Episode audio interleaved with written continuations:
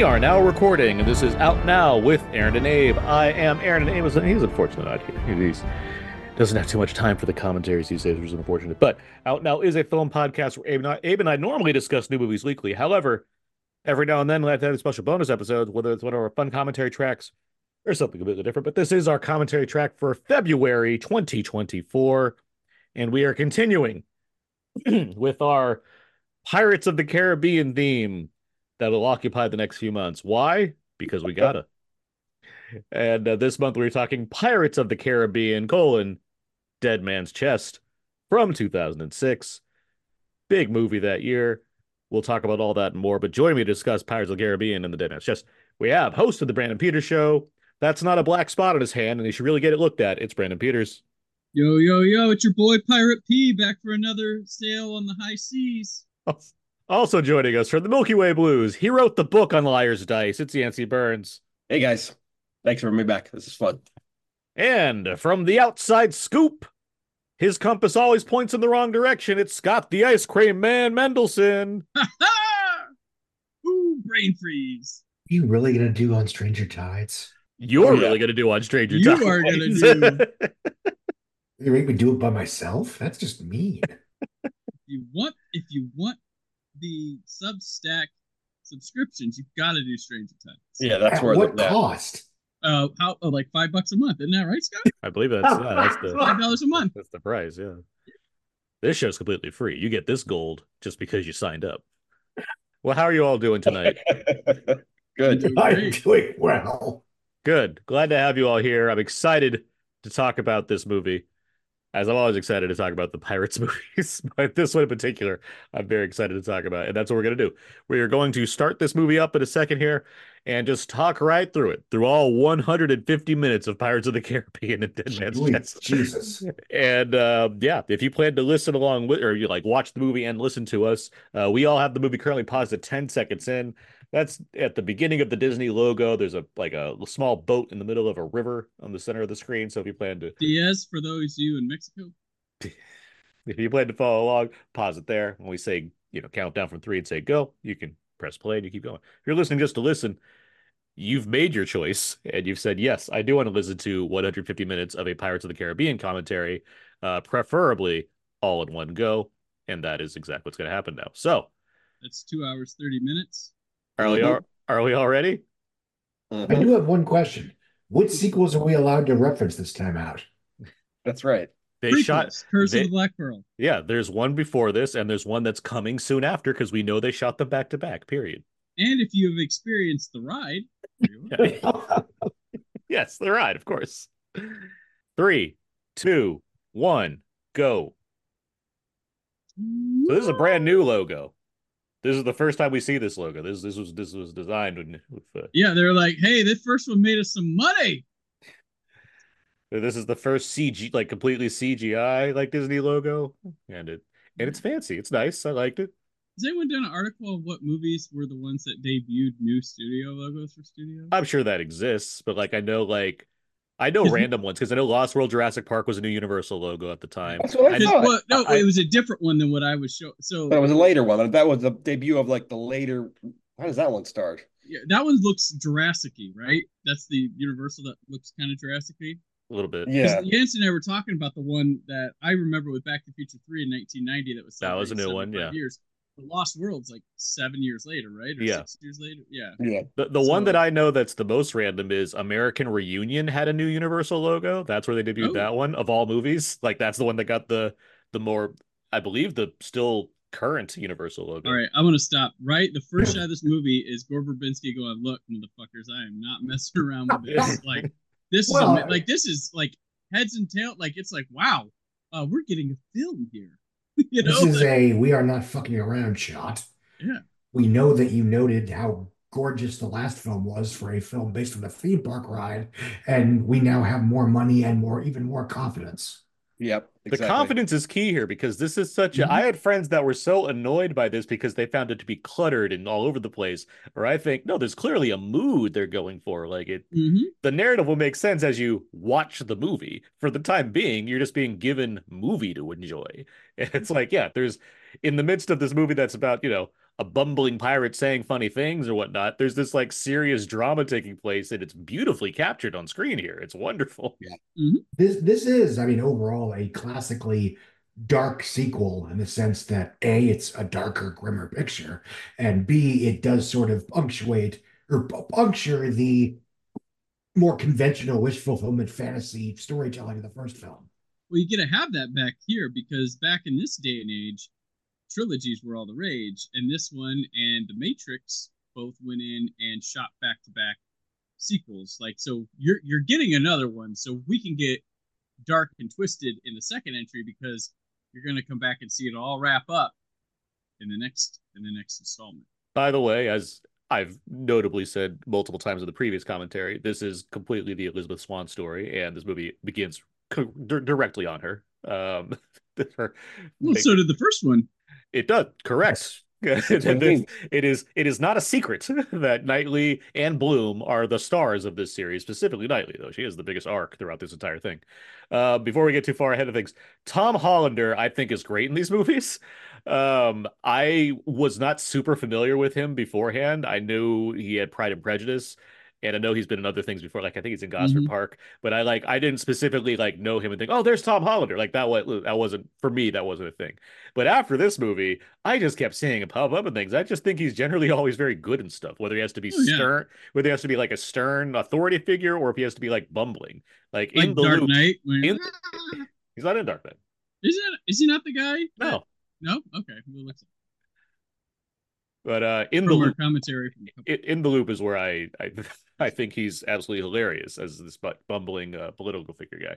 But here, it's a perfect kind of villain because there's no way he's not a sword fighter in any means. He's not he's nothing but representing authority, and he has a really icy way of delivering things. It's just I think it's pretty, and yet he still like follows the the the comedic beats to a point as far as the way he hands off things and gets into the the wordplay that the other characters are all in on. So I, I really I really like what he's uh, offering Well, here. it's it's like the the the, the ice coldiness of his character is great because we've got a, a trio of heroes and stuff that, that are super cool. You want to be friends with them, hang with them, and he's the guy that comes in and just does not give a shit with any of them. and you're going to have such an over the top villain later on in the form of Davy Jones. So it's like we need the, the the straight man force that he is, and the thing that he represents is a really cool counterbalance to like the more Yeah. fantastical stuff we're also going to get. Yeah, he's like the super most lame, boring. Like he's a like next level Commodore Norrington. Like that's But he's not Yeah. boring like Commodore. That's what's great Right. about him. Like, that's what Yeah. I like. Oh, yeah. I think he's very boring. I think he's the worst thing about these two sequels. I uh-huh. wish, I wish that because I think you're saying I think Davy Jones is actually a much more. You said this guy was over. The, Davy Jones is over the top. Davy Jones at least has given the sense that he had a love for something once, and his heart is in a box. This guy is just a one-note smug. I'm English. I represent the unfun future that we're all headed to, where there's no magic in the world. I think it's a one-note villain, and I think we get too many push-ins on his smug face. Make The no, mis- make no since then- mistake. Davy Jones is the best thing this series offers to me. Oh, I love. Davy Jones. I just think Tom Hollander is very effective here. I'm sorry you think he's boring. Well, I think he's quite effective.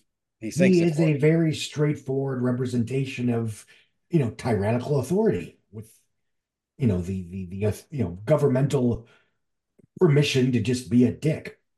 Nobody's Oh. buying the action never works. for that It's guy, like but it's diplomatic immunity and Lethal Weapon too. Those smug characters will put their face in this. It's, it never works for me. You take Especially this so personally with psychopathy. these, like, yeah, he's smug. Of course he is. That's the role. I don't. I, like, I don't. There's a way to write the character to make him more of a human being. And I've never seen you like a smug character He's a, he's a tyrannical like smug. politician. Hold up, hold up. awesome intro. Oh yeah. This I mean, great. as yeah. Oh, if yeah. we didn't know before, we've certainly learned in the last several years, the real bad guys are assholes in authority who have no shading whatsoever. They're Of just course, it, dicks. it still doesn't mean I like to like the guy in, a, in where the other villain's got tentacles on his face and they're wasting That you bring time back for for- legacy sequels. I mean, if I'm using the word like too much, it's just more of I appreciate what he's giving to that kind of a role, if that makes a difference in your mind not as far as playing how it I'm wrong. addressing it. Certainly, he's playing it as well as the part. I'm not the saying like oh I mean, if I had like a, a birthday party full of all my favorite pirates characters, I definitely need Tom Hollander to be in there too to really mix things up. I think he's a weak spot in the sequel. You but bought the character poster, we knew it. That's why you have the fake background, so we can't see it. That's what. Yep, that's the reason. That is a great intro for Depp too. Like, how do you, Yep. know? You, you- Yeah. If you can't top the first one, how do you at least do something as memorable? Have him pop out of a coffin, shooting a bird in the process. shooting uh, like a bullet, hand out of the co- like is awesome. And then that opening is like sort of like a nod to like it feels like a tip of the hat to Lord of the Rings at the time because these pirates are made up from scratch. There's no source material for these Right. aside from you know nods to the the ride. So that, obviously that intro like comes from like feels like you know Lord. I the got that vibe, like we're in Mordor all of a sudden, and like yeah. Jack's out in the other. I mean, just so the, the the I mean the the architecture and everything looked just straight. Like, Yeah, let's like- make a little set Yeah, piece from Lord like like. Ocean Mordor. Be like Orlando. does this Mordor. look? Does this look? all right- Does this look right, Orlando? Does this look? Does this, yep. All right. Cool. I do think for a few years anyway, there was a sense that the mid 2000s blockbusters had to step up their game because of the Lord of the Rings series. I mean, in the So same Well, way why why wouldn't Revenge you? of the Sith opens with this 25 minute nonstop fuck you, we still rock battle sequence. That I, Um, I wouldn't say that's necessarily a Lord of the like that's more of Lucas's like I can do all of this now. Like that doesn't feel like I, I don't think he was like thinking, oh now Lord of the Rings is here. Now I have to step it up. Me, George Lucas. Might Like, have been. There's always that variety. it doesn't hurt that he can oh. see the progress of what's happened and reflect on it, but it still that still seems like conceived from the top. I want to have a Star Wars movie that opens of a Star War. Like Well, unlike Lord of the Rings, you could have found out what happened in Two Towers by reading the book. In Dead Man's Chest, we had no idea. So it really is more serialized in, in an Mhm. honest way, you know. Yeah. Well, you know what? You know what's crazy to Think about this. Like we're, we're naming all these like early 2000s big time. mo- These the echelon of upping the game of opening weekends, making bigger box office of pirates and stuff. And these things are all coming as like new adaptations of either you know that you could call them IEP, but there's like book adaptations, right adaptations. Uh-oh. Lost Brandon here for a second. decide to like devour themselves and just remake movie already done rather than just like what books are hot now what what's what's cool here i mean like it, it's kind of weird that they went in that direction rather than oh look at all these original things and they're capping a off at trilogy so people go one two three what's next Yeah. one two Yeah. three what's next there one two isn't and- the sense of any vaguely successful franchise has to go on forever. Yeah, Harry Potter Potter was the odd one, but they she always said seven books, so you had to get. And then they it was a studio that was like it's gonna be eight movies then. So that was the the the outlier uh to it all. But like, just yeah, it's just interesting. to think These were all successful. They were all making money. They were all pushing new box office records. And what did we learn? Like, what movie series can we resurrect and do again? Like that was I don't understand. You know it makes sense. But There's an overlap. This is, I think, when the, the period of real Hollywood creativity overlaps with the beginning of the current era. I think. I think Mhm. there's the classical movie making going on here that works on people in a classical way. This does not look or feel anything like a movie that would come out today. I would argue already. It Right. already feels too Agreed. burnished or well, we we got into too much. I mean, of the one anybody can anybody can make a movie now because of digital technologies and stuff, and jumping people off too quickly into blockbuster stuff. Like Yeah. it's probably a combination of that and just every year more but like so many movies get made so people it gets stretched thin like now we have streamers uh, overpaying like there's just so many like the studios probably don't get you know streamers are taking high end talent from studios Oh. to put movies I think, there. unfortunately, there's, you know, because this was also, this movie came out in the middle of the DVD boom.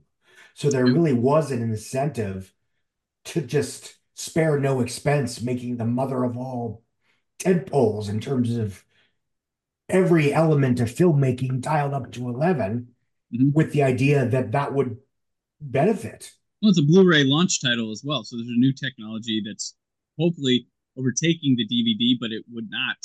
Um, Yeah. that was the first uh, Well, something like this, but take you crack know, the there was video.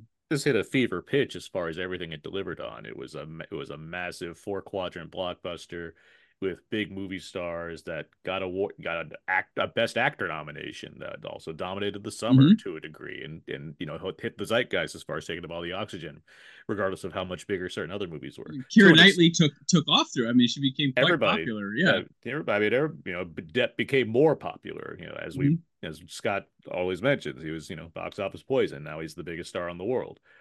I mean, Uh, what was that movie they like put like Weinstein's pushed hard because Depp was in it, and it was like nobody's got nobody in the right mind. This would probably Well, be a lighter well, release. Well, he had a The- few by that time because Secret the- Window? Because No, no, no, no. The Liberty. What was it?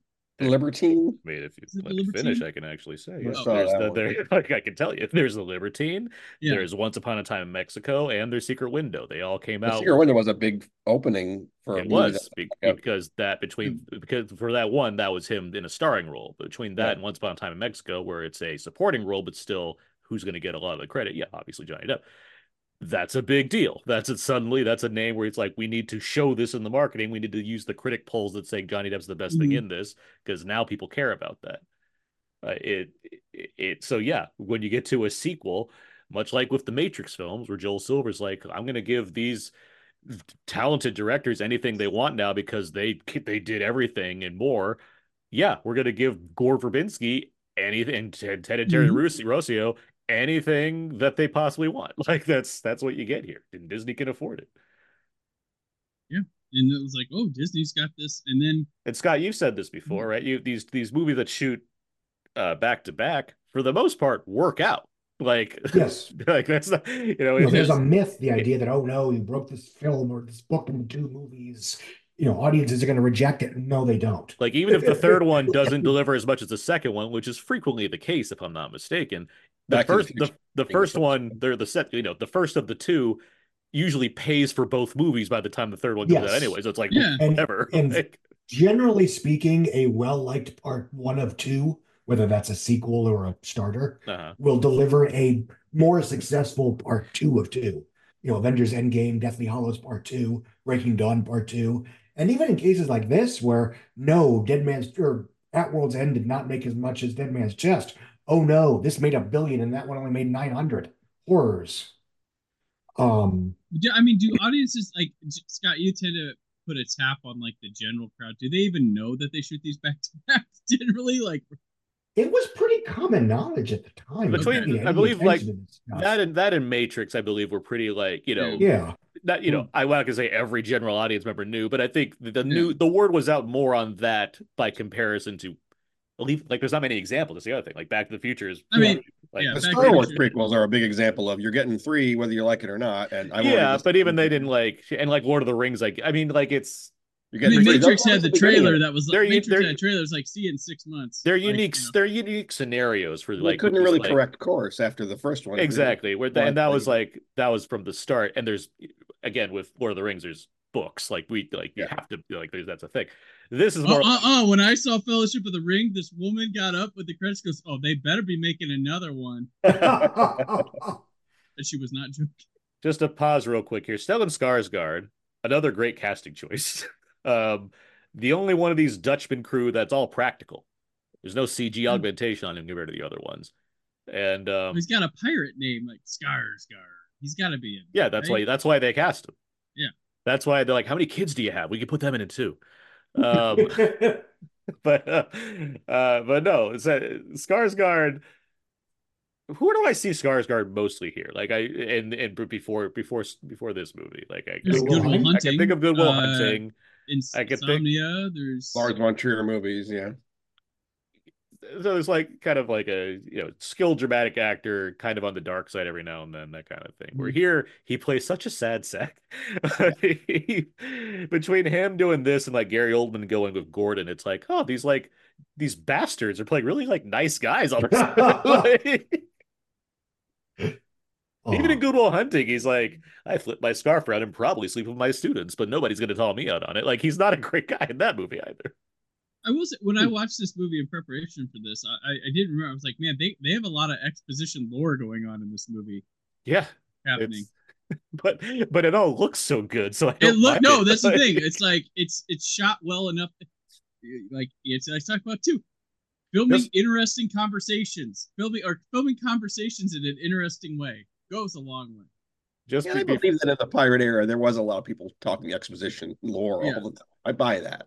I love this, but the look at the spot Like mm-hmm. knowing having like Ray like Treasure Island and like knowing pirate stuff, like Yeah. having an idea of this, you know, this stuff already, and then seeing it come to life in this fantastical way, I think is really cool. Like look at the Well, spot in his hand. it's kind of like when you do your own vampire movie or something, and like you incorporate all these things you'd heard already, and then they become lore with like your like your movie. It's kind of what this pirates movie does. It ebbs and cribs from you know, Nate like Davy Jones, Black you know, later on Blackbeard, stuff like that, and Black Spot, and these little little trinkets of pirate things that uh, become exciting when you see them like um not legitimized, but like shown here in this like solid top tier popular pirate series. hmm I have to say, so- yeah. Incorporated. Incorporated.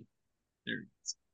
So far, this Blu-ray looks pretty good, but I know once they get to some of the islands later on, it's where I really want that 4K to come out because they Yeah. start to look a little more orange and too tan than they need to. Yeah, may, uh, maybe this year for the what, 18th anniversary.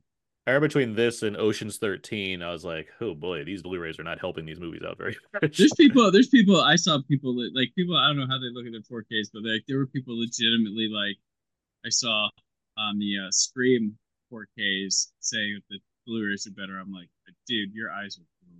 Those are like straight up DVDs transferred to a Blu-ray. I mean, as we've Those look like established, ass. I know there's some color timing issues people have, but I'm like, I would rather look at the depth and like Yeah. just the stronger color saturation stuff like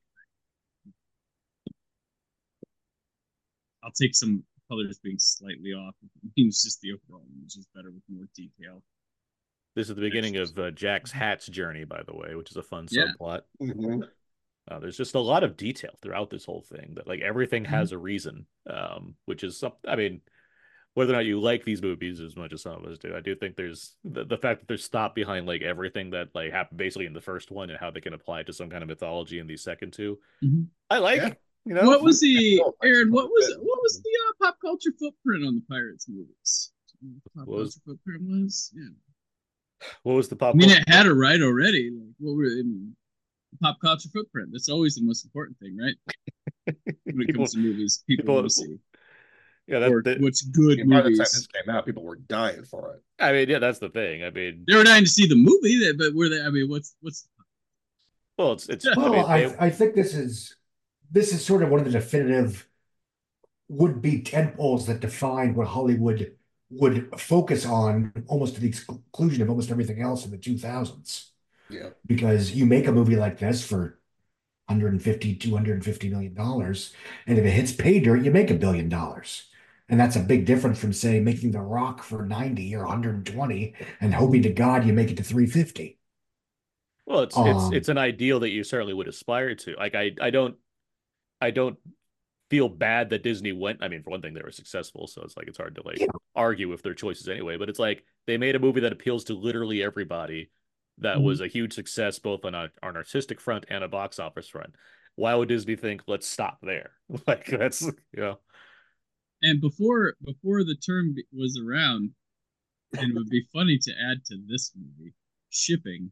People love this uh, Will Turner Elizabeth Swann couple. That was a very popular. Because they're hot and they're horny for each other. to the point there many were angry about the possibility that Jack Sparrow could somehow enter into this. Others were Mhm. not. Others liked the idea. I love that idea. Uh, before uh, Yancy and I disagree more on things, um, we we do both agree this is the best one, if I'm not mistaken. Oh yeah, this is my favorite one. I think this is Yes. the best of all this. You know, if this if this if the stakes are let's make a sequel that's as appealing as Empire Strikes Back and that takes things as far again as Empire Strikes Back did. This is, I think, the most successful one of this last 20 years of franchise mania, regardless of where the next one goes. I think this one leaves you so satisfied, so wanting more. And I really loved the, I mean, again, we talked about it last time, that sort of idea of from the Marx Brothers to the Fonz to this, there's sort of an invisible wall between Jack uh Sparrow, who is the audience is who the audience is in love with, and then Elizabeth Swann and Will Turner, who are in love with each other, and we don't at least I don't I'm not drawn to them as much as I am to Jack. And having her turn even for a moment toward that was I thought just very appealing. Uh, you know, in that same way that Han Solo and Leia felt appealing. Um, yeah, I think this movie's terrific from end to end. I think it's great. Well, you talk about you talk about the Star Wars thing, which I mean, we we'll get into more of that next in the next movie. But this movie is kind of like, okay, what if we do Empire Strikes Back, but like throw away all the Darth Vader bullshit, whatever, or put that more in the backside, and let's focus on the uh, Han Solo, Boba Fett, Cloud City shit. Let let's make like about that because you know we know people love. Jack and you can argue that this entire movie is basically the melodrama and peril of the Cloud City subplot. Yeah, this is a yeah. film that not only is it you know darker and grittier or whatever, it is a film that constantly withholds what the audience theoretically wants in a way that's almost dangerous. I mean, you have a film where Will and and Elizabeth are kept apart for most of the movie. You have a film where Jack Sparrow is the cause of their of their peril, and unlike the first film where he was helping them toward the goal that we wanted, here he is a primary obstacle from them getting what they want you almost want him to not be a part of the narrative because if he wasn't, they would get there happily ever after. Yeah.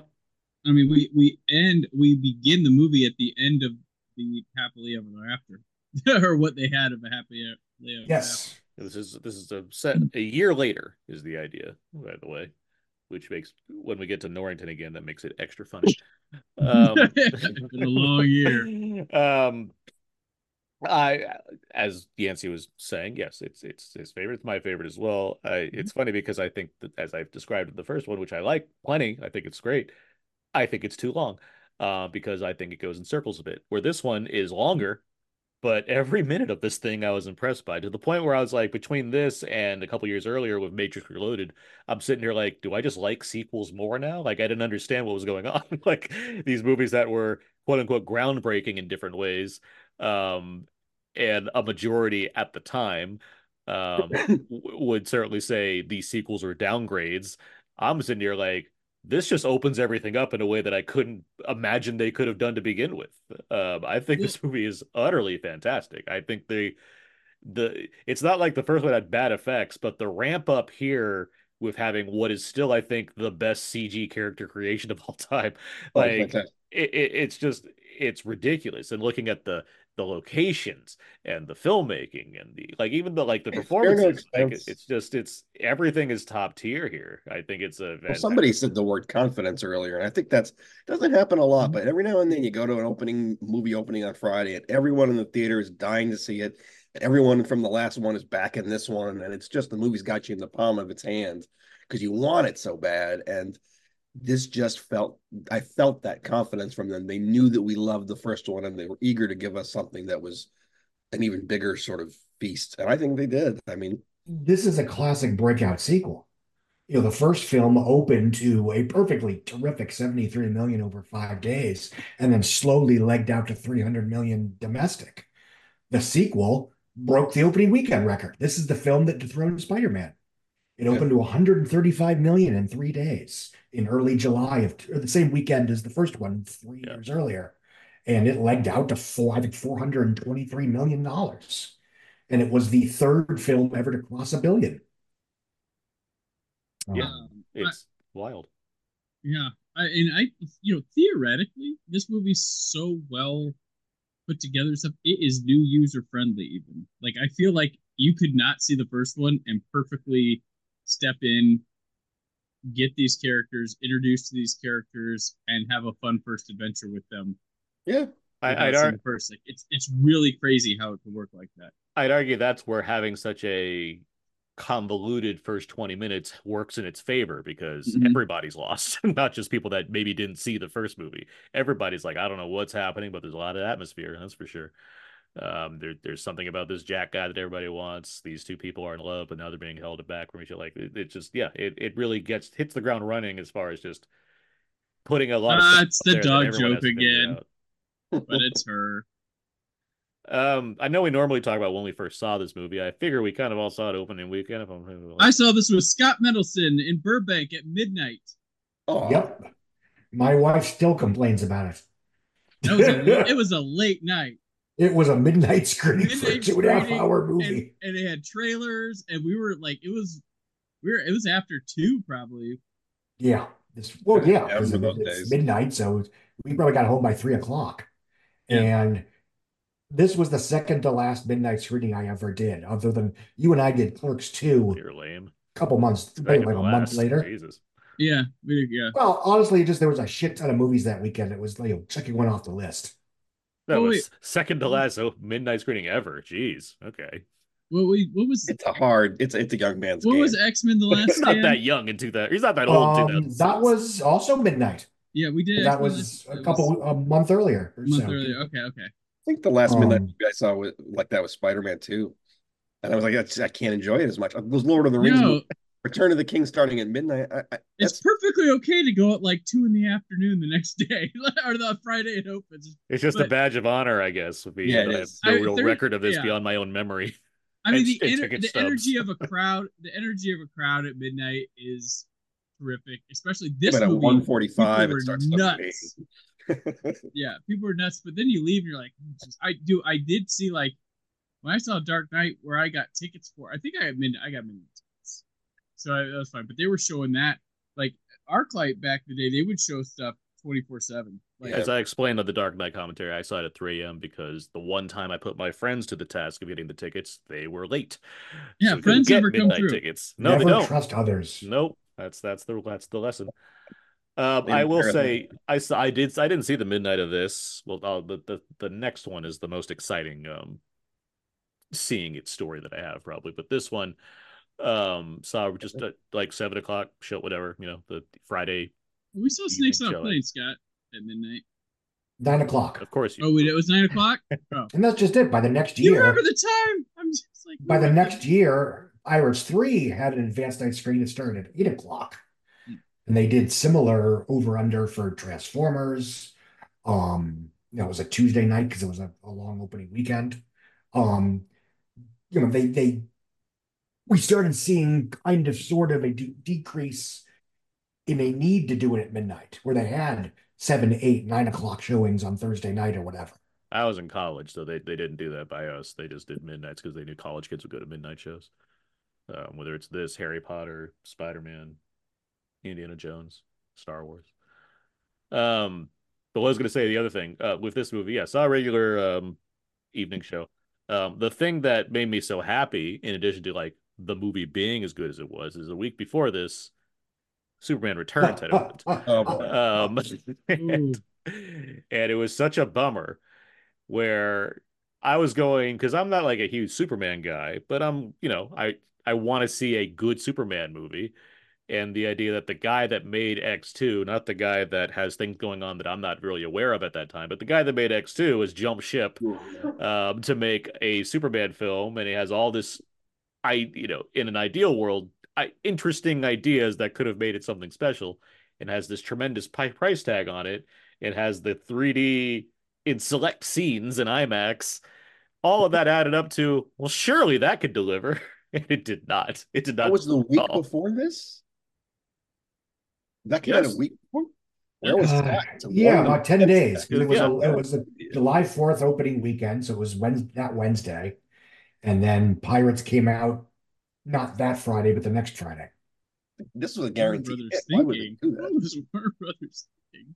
Well, they thought they had a big. They had the guy that directed X2 jump into DC We've and make got a the Superman spoiler movie. pirates. with with the with uh with Marlon Brand new Marlon Brando audio Marlon and, uh, and that- that's and, case. And again Brandon he's returning. People love when things return. Yep.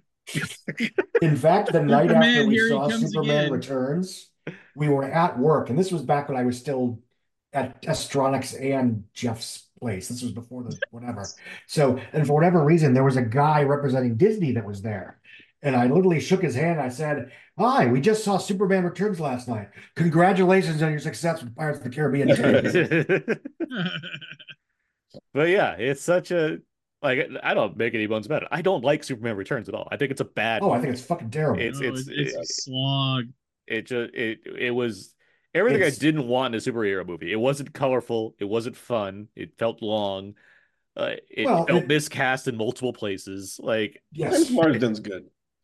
And the Brandon big Routh is good. is James Marsden's good as guy with the seventh most stuff to do. You're right. Yeah, He's- but I, like- I think I think at. Routh I think Routh poor Routh is good and he was given that's you know, Routh is fine. he's it's just fine. The, but the, it's just the arc for Superman is Yeah. bad. Yeah. It's- Like, it's I like- left for five years without telling anybody. And how dare all these people move on with their lives? The arc for Superman Superman Returns. Yeah. You know, how dare Lois actually move on with her life, even though I had she had no way of knowing if I was ever going to come back again. This is a different Who cares? commentary now for when we do our Superman franchise revisit. Uh, but but so the, the the bigger point I'm making here is this movie was such a welcome relief as far as Yes. now. Granted, that movie Superman had other movies' budget attached to it, so the the budget on it isn't exactly accurate when you say it costs as much as it did. But seeing this movie, you know, a week later and looking at how just amazing it looks and like all the money's clearly on screen eh, including the visual effects, and it doesn't look like I don't know ugly puke green for two hours. Yeah, this is a giant relief.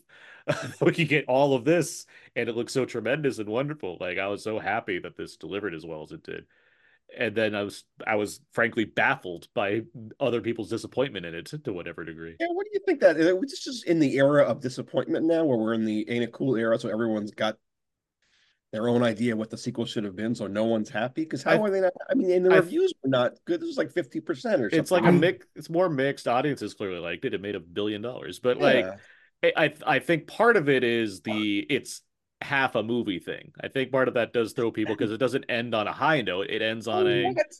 It, it, you're asking. I'm answering your question. I I do like I heard that a lot as far as it feels like we got all the way up to something and it and which I- what I hate about that is.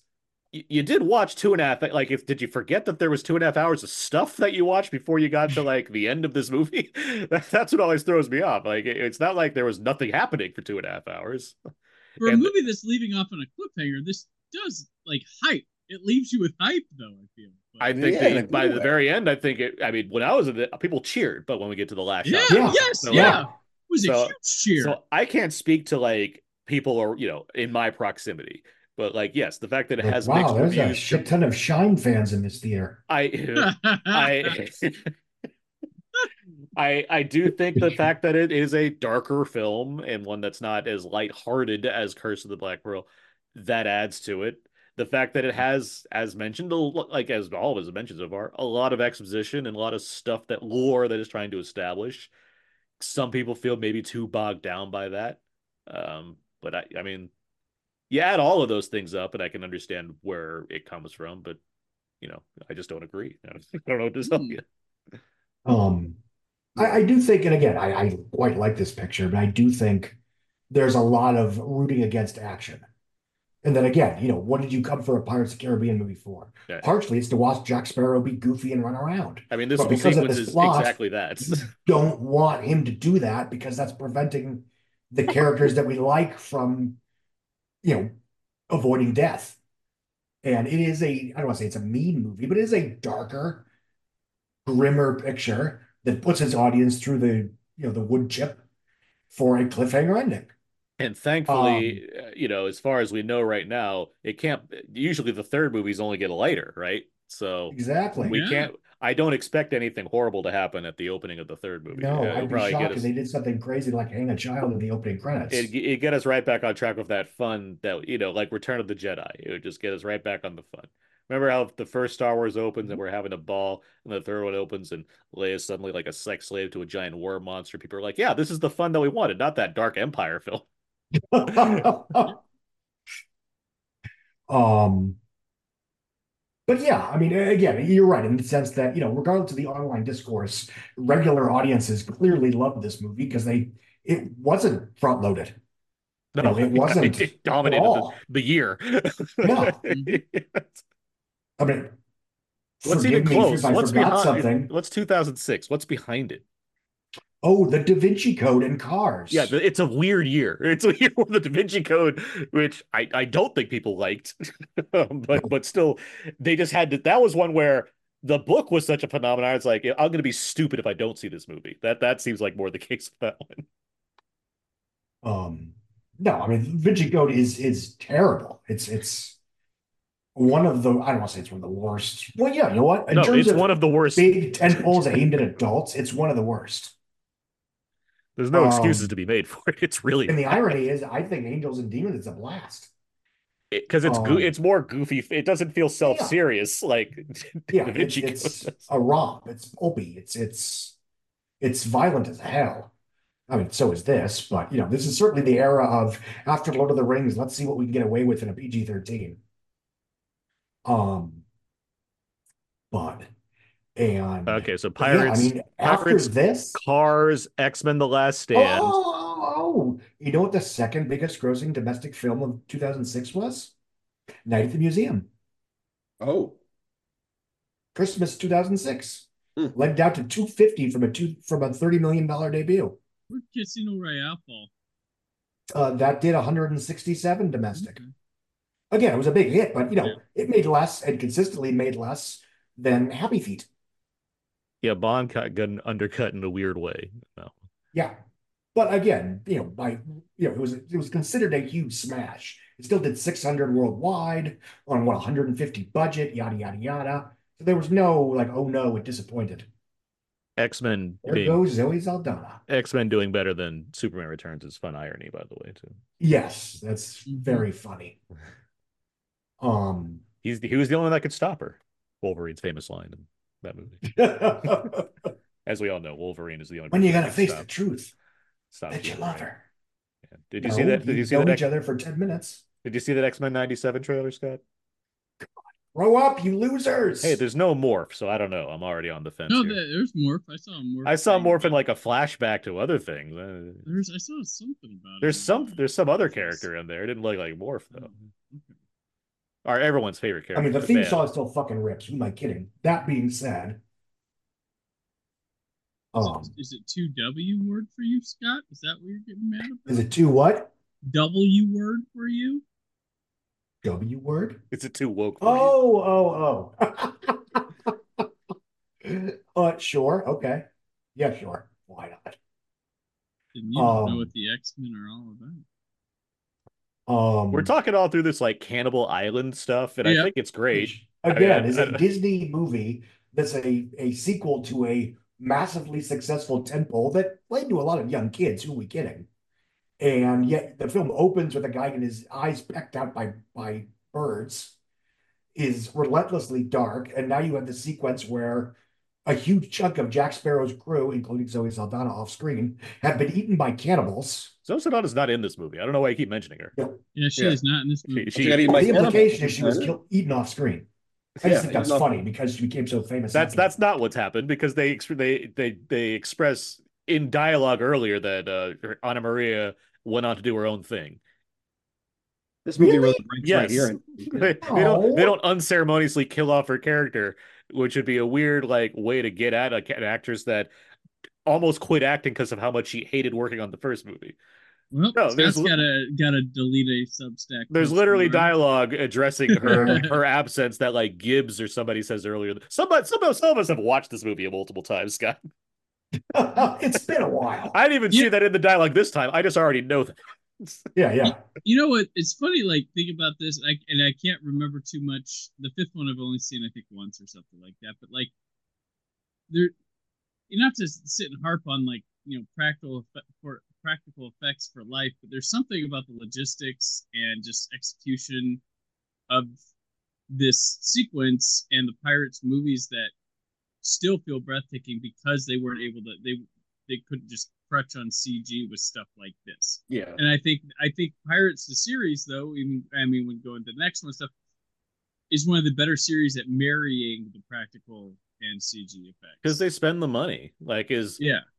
as awful as that Rob Marshall movie might be, um, assuming that he directs some one of these one day, um, it, it's not for a lack of trying as far as Disney's concerned because they they know what they get out of it. Wait, There's a- Aaron, there's a- don't, there's- don't even joke about that. They Um, might be listening to you. I'm And that sorry. might eventually happen. I'm sorry for prognosticating the idea that Rob Marshall would ever direct a Pirates movie. But this Yeah, is you're breaking the 2006, so he's what's he got? Yeah, it's, This, he's got he's got Chicago and when did nine come out? uh, 2009. Really? Yeah. Okay. Don't you remember it was 2000? I love the discourse around that one because you had, you know, What do you make in between this? What do you make in between that and nine? Uh, Memoirs of a Geisha, the year before. Oh, right, right, right, right. Yeah, yeah. if there's one guy that you wanted to direct Memoirs of a Geisha, Spielberg was like, "Give me that white guy that did Chicago." They should have brought Carpenter back for that. I, I loved when Nine came out and there was literal Oscar trade articles asking, could Nine's Oscar momentum be slowed by bad reviews and poor box office? I'm like, yes, that's generally how this works. the mystery's really out of that one. Uh, This is really good this Yeah. is awesome. Fun. This is This so is good. so good. Yeah, it's physical Oh. comedy and slapstick. I mean, this is right out of a Harold Lloyd or a Buster Keaton movie. Right. All this running inside the giant ball and and then the thing with all the different the melons on this Yeah, pipe that he's on. It's really well done. Lloyd's a good call because like Chaplin wouldn't be like phased and Keaton wouldn't be phased by this. Lloyd would be like, oh, "This is a little concerning." No, but I can see Buster Keaton getting inside that ball like that. No, all, I mean, all of them could get in situations like this, but Lloyd is the person that would have this the kind of expressions I think that uh, yeah. that Depp's going through here. Keaton would just be like, another another Tuesday for me. Yeah. Chaplin would be like, yeah, that's What fine. if But what that about sphere uh, actually sad stabbed eyes? me? Let's try that. Scott, uh, before we broke off there, what you were saying was that this is a mainstream movie that has a lot of crazy dark shit in it, like a Cannibal Yeah. Island, which is the reason why this movie was banned in China. Um, Really? it still made a billion dollars. Uh, it was the first and I think it was the first and last. Well, Titanic was weird because I don't I don't know if the okay for the record it was up until Joker it was the biggest grossing movie to, uh to never play in China ever. Um and now of course it's that's Spider-Man No Way mm. Home. Of course, obviously, Oh. if I had to guess. Why did Spider-Man not play in China? What they what they do to insult them? Oh, they just made it? up some bullshit. Oh, it's got the twin towers that are they just didn't they, they did not want Marvel movies playing in China. We don't believe in sand reason. monsters, so no, thank you. Yeah, yeah. and they made up all these bullshit excuses that people, you know, just reported as if it was gospel. And like for better or worse, they felt that Marvel was a representative of American soft power, and they felt by not playing them in China, it would dilute their power. And the scary thing is, it fucking worked Yeah. because you had idiots, you know, writing about, oh, you know, Doctor Strange is a bomb because it didn't clear, a you know, billion dollars. Yes, because it didn't have 150 in China, you fucking morons. If it had played in China, it would have been the third biggest, uh, the second biggest non, uh, non-Spider-Man, non-Iron Man Marvel movie ever behind Black Panther. Anyway. Remember that the dog with the keys is stuck on that island. It'll it'll come back. Um, what a great like that's like 20 minutes of this movie all devoted to Cannibal Island. it's fun and it looks great. Yeah, the practical effects thing also, Brandon, like you were saying, very important to all of this. Um, we'll get to more elaborate stuff later on as far as practical effects go. But Gore Verbinski is just like, yeah, I want my I want people to be able to suspend mm-hmm. belief, and how am I going to do that? If I have real shit in my movie, like Right. If I have like actual things going on here. which was a relief that you know that that Kingdom of the Planet of the Apes story came out that they were shooting practically and like avatars. And I'm like, oh, this is gonna be really cool. Oh. Yeah, I, I like. I mean, I Wes Ball's only been dealing with like IP uh, so far, but like Mhm. I like what he's delivered from a directorial standpoint. I look forward to seeing he, what is, he's gonna he do. is the kind of guy that I would argue to a certain extent should be directing these big franchising movies. He is he so far is very good at that. And I don't feel that we're losing some glorious, passionate, passion project from him because he's doing these IP films. Well, the glorious passion project was gonna be like the Mouse Guard, which is still an IP. Like that was that was his thing. That's a more complicated conversation. I know, I hear you, but I mean, but in terms of like Yeah. where where his interests seem to lie, it seems to lie in adapting stuff he really likes. Like that's and and who doesn't like Planet of the Apes? So. um, um, Monsters. We've only done the first Planet of the Apes. We should do one of those eventually too. Do them all. We've only done the one, so yeah, we do do you know, start, We did the right, the, OG. right the beneath which is the one you did? the first, the original. Oh, okay. You can only do Burton's. no way. I watched that. with Scott and I watched that one last year, and I'm good with putting that one on the shelf for another decade or so. Mhm. despite Paul Giamatti's adorable love for it. that film almost invented generic blockbuster the movie. Looking at this uh this box office list here, Ice Age the Meltdown's on it. Remember when Ice Age movies would like casually make like seven hundred million dollars each, and you'd be like, Those Fox, yeah, the. Fox animated movie. In, Yeah. in 2009, Ice Age Dawn of the Dinosaurs. At that time, summer 2009, it was the third biggest overseas grosser ever, Ever. of any movie yeah, it's nuts. behind Titanic. And forgive me, I don't remember the second one. Oh, maybe Titanic this. two Probably, th- yeah, probably this. Titanic, yeah, Um, Titanic too. boats. People like the boats. And then, you know, Ice Age 4, Continental Drift came out in 2012 and made almost about as much. This is a pretty huge And animation now year. they're on Disney People Plus wanted to see where that little thing chasing the nut went. You know, This, this is a big animation year. Cars, Ice Age, Happy Feet, Over the Hedge, all in the top ten. Over the Hedge is fucking good. It's- Still That's never seen that- it. It's it's very good. It, it was the one that made you know again I, I I like most DreamWorks movies anyway, but that was the one that was like to me that was the start of their hot streak. Aside from Shrek, because I would argue that's its own thing.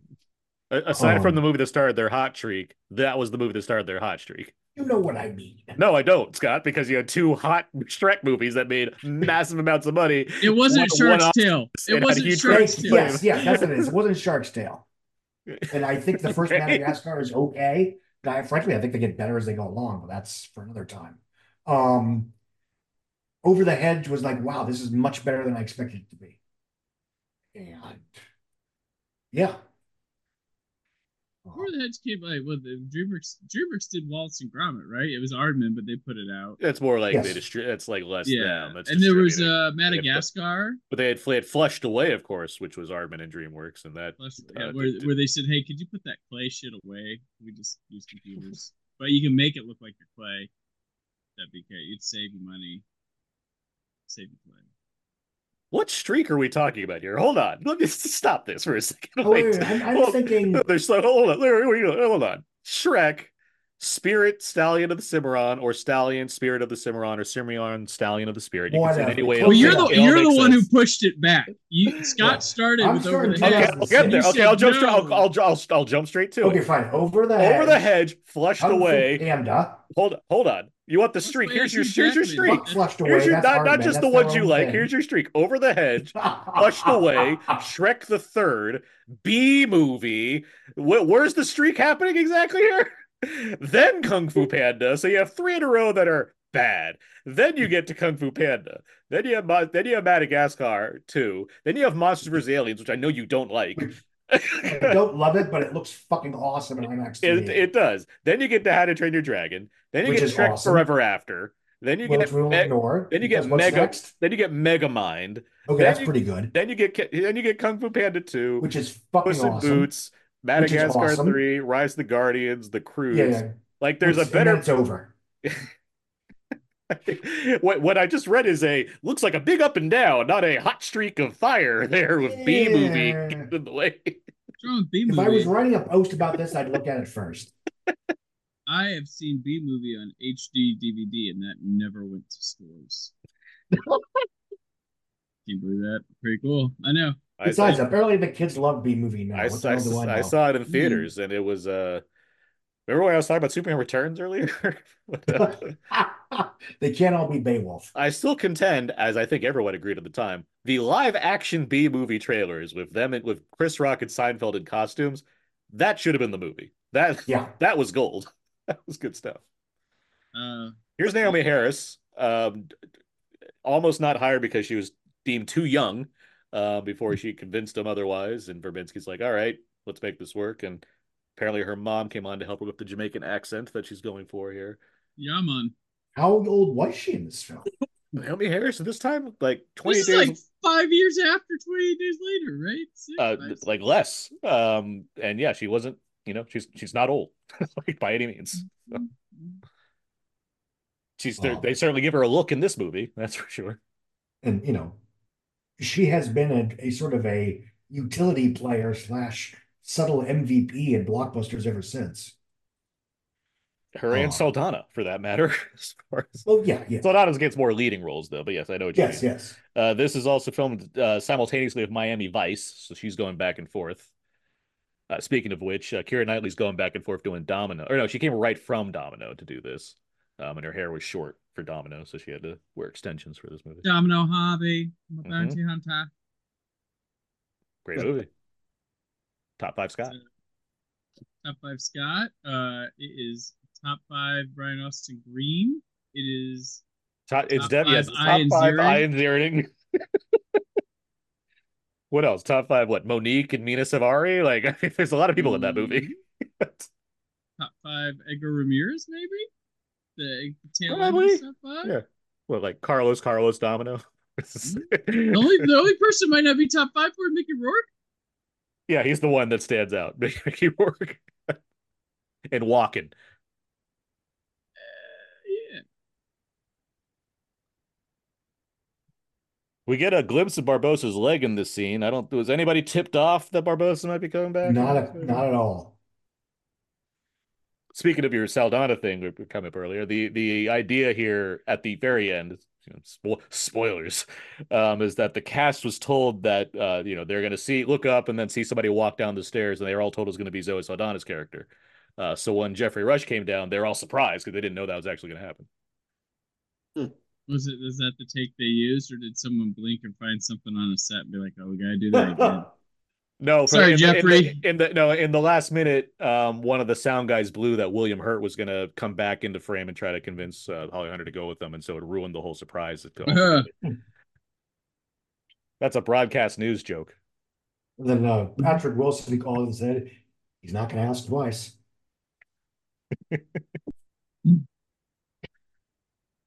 DreamWorks streak. You know, the the funny thing is, like nowadays we know about Geoffrey Rush.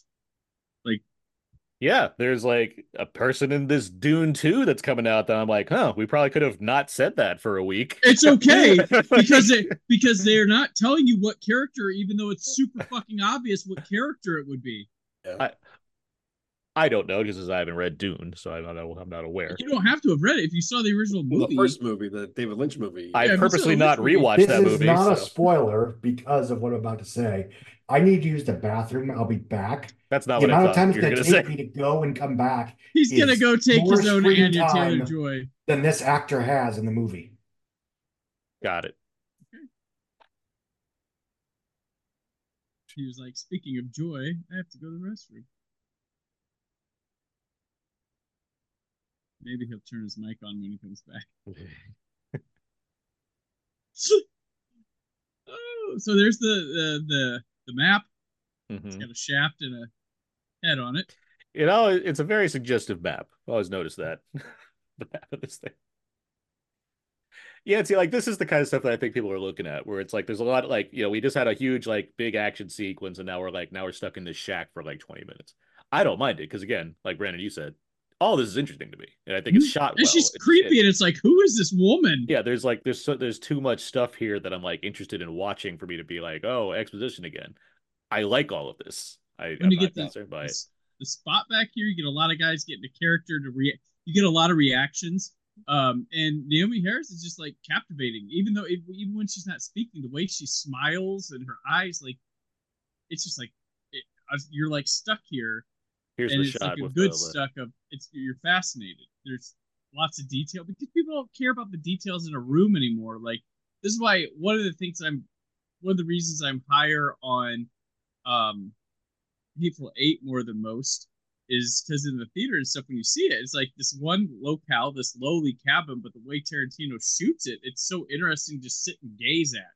You know, and that's the way this kind of works with this Pirates movie. There's a lot going on just on screen and not just for the sake of it. It's not just like cramming characters into a shot as I'm looking at characters crammed into a shot, but it's just the candles, the way they're placed. Like there's a lot of fine details and stuff that just makes it fascinating on the eyes, and especially when you're on the big screen, it's like what's going on in this cabin? What hocus pocus is here?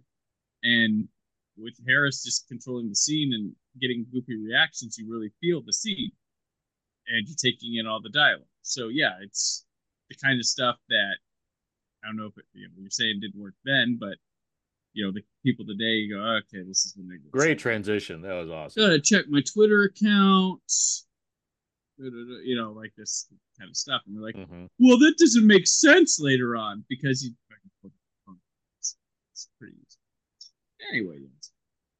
That's my my take there welcome Yeah. back scott I agree with you. I Oh. agree with what you're saying. Um, also fun is the fact that these movies get which characters we like. So it's like, yeah, throw Gibbs and those two pirates from the Mhm. Jeffrey from uh, Barbossa's crew that you know provide antics and fun.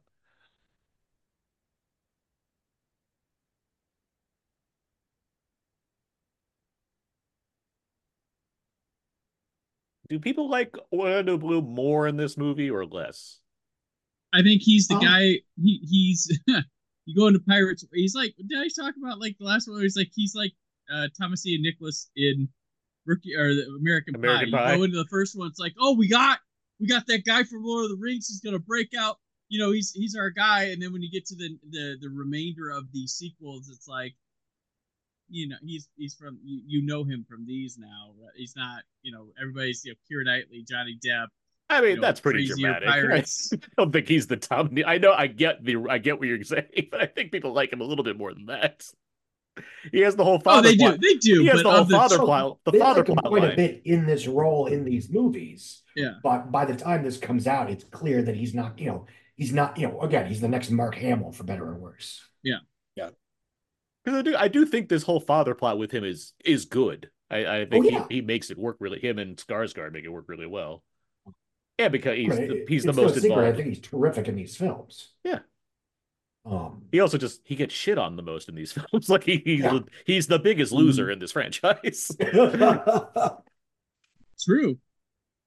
like Barbossa died, and he gets more. You know, he gets more good stuff happening to him in this franchise than Will Turner does. He's the most straight. I like.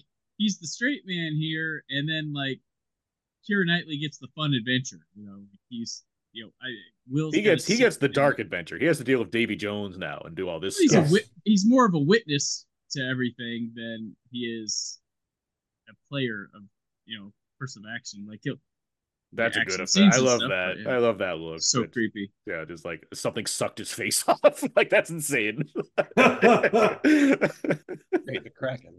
Here we go. The Flying Dutchman's here. This movie, like, I was already like really loving this movie, and then like all of this stuff's gonna happen now with Davy Jones and his crew, and I'm like, what world did I enter? Like, this is brilliant. All these crustacean crewmen. So gross and Lovecraftian. Yeah. wonderful. Yeah. It's like Mhm. Lovecraft and Burton got together. It's like, look at this, and Verbinski's like, I'm putting it on film.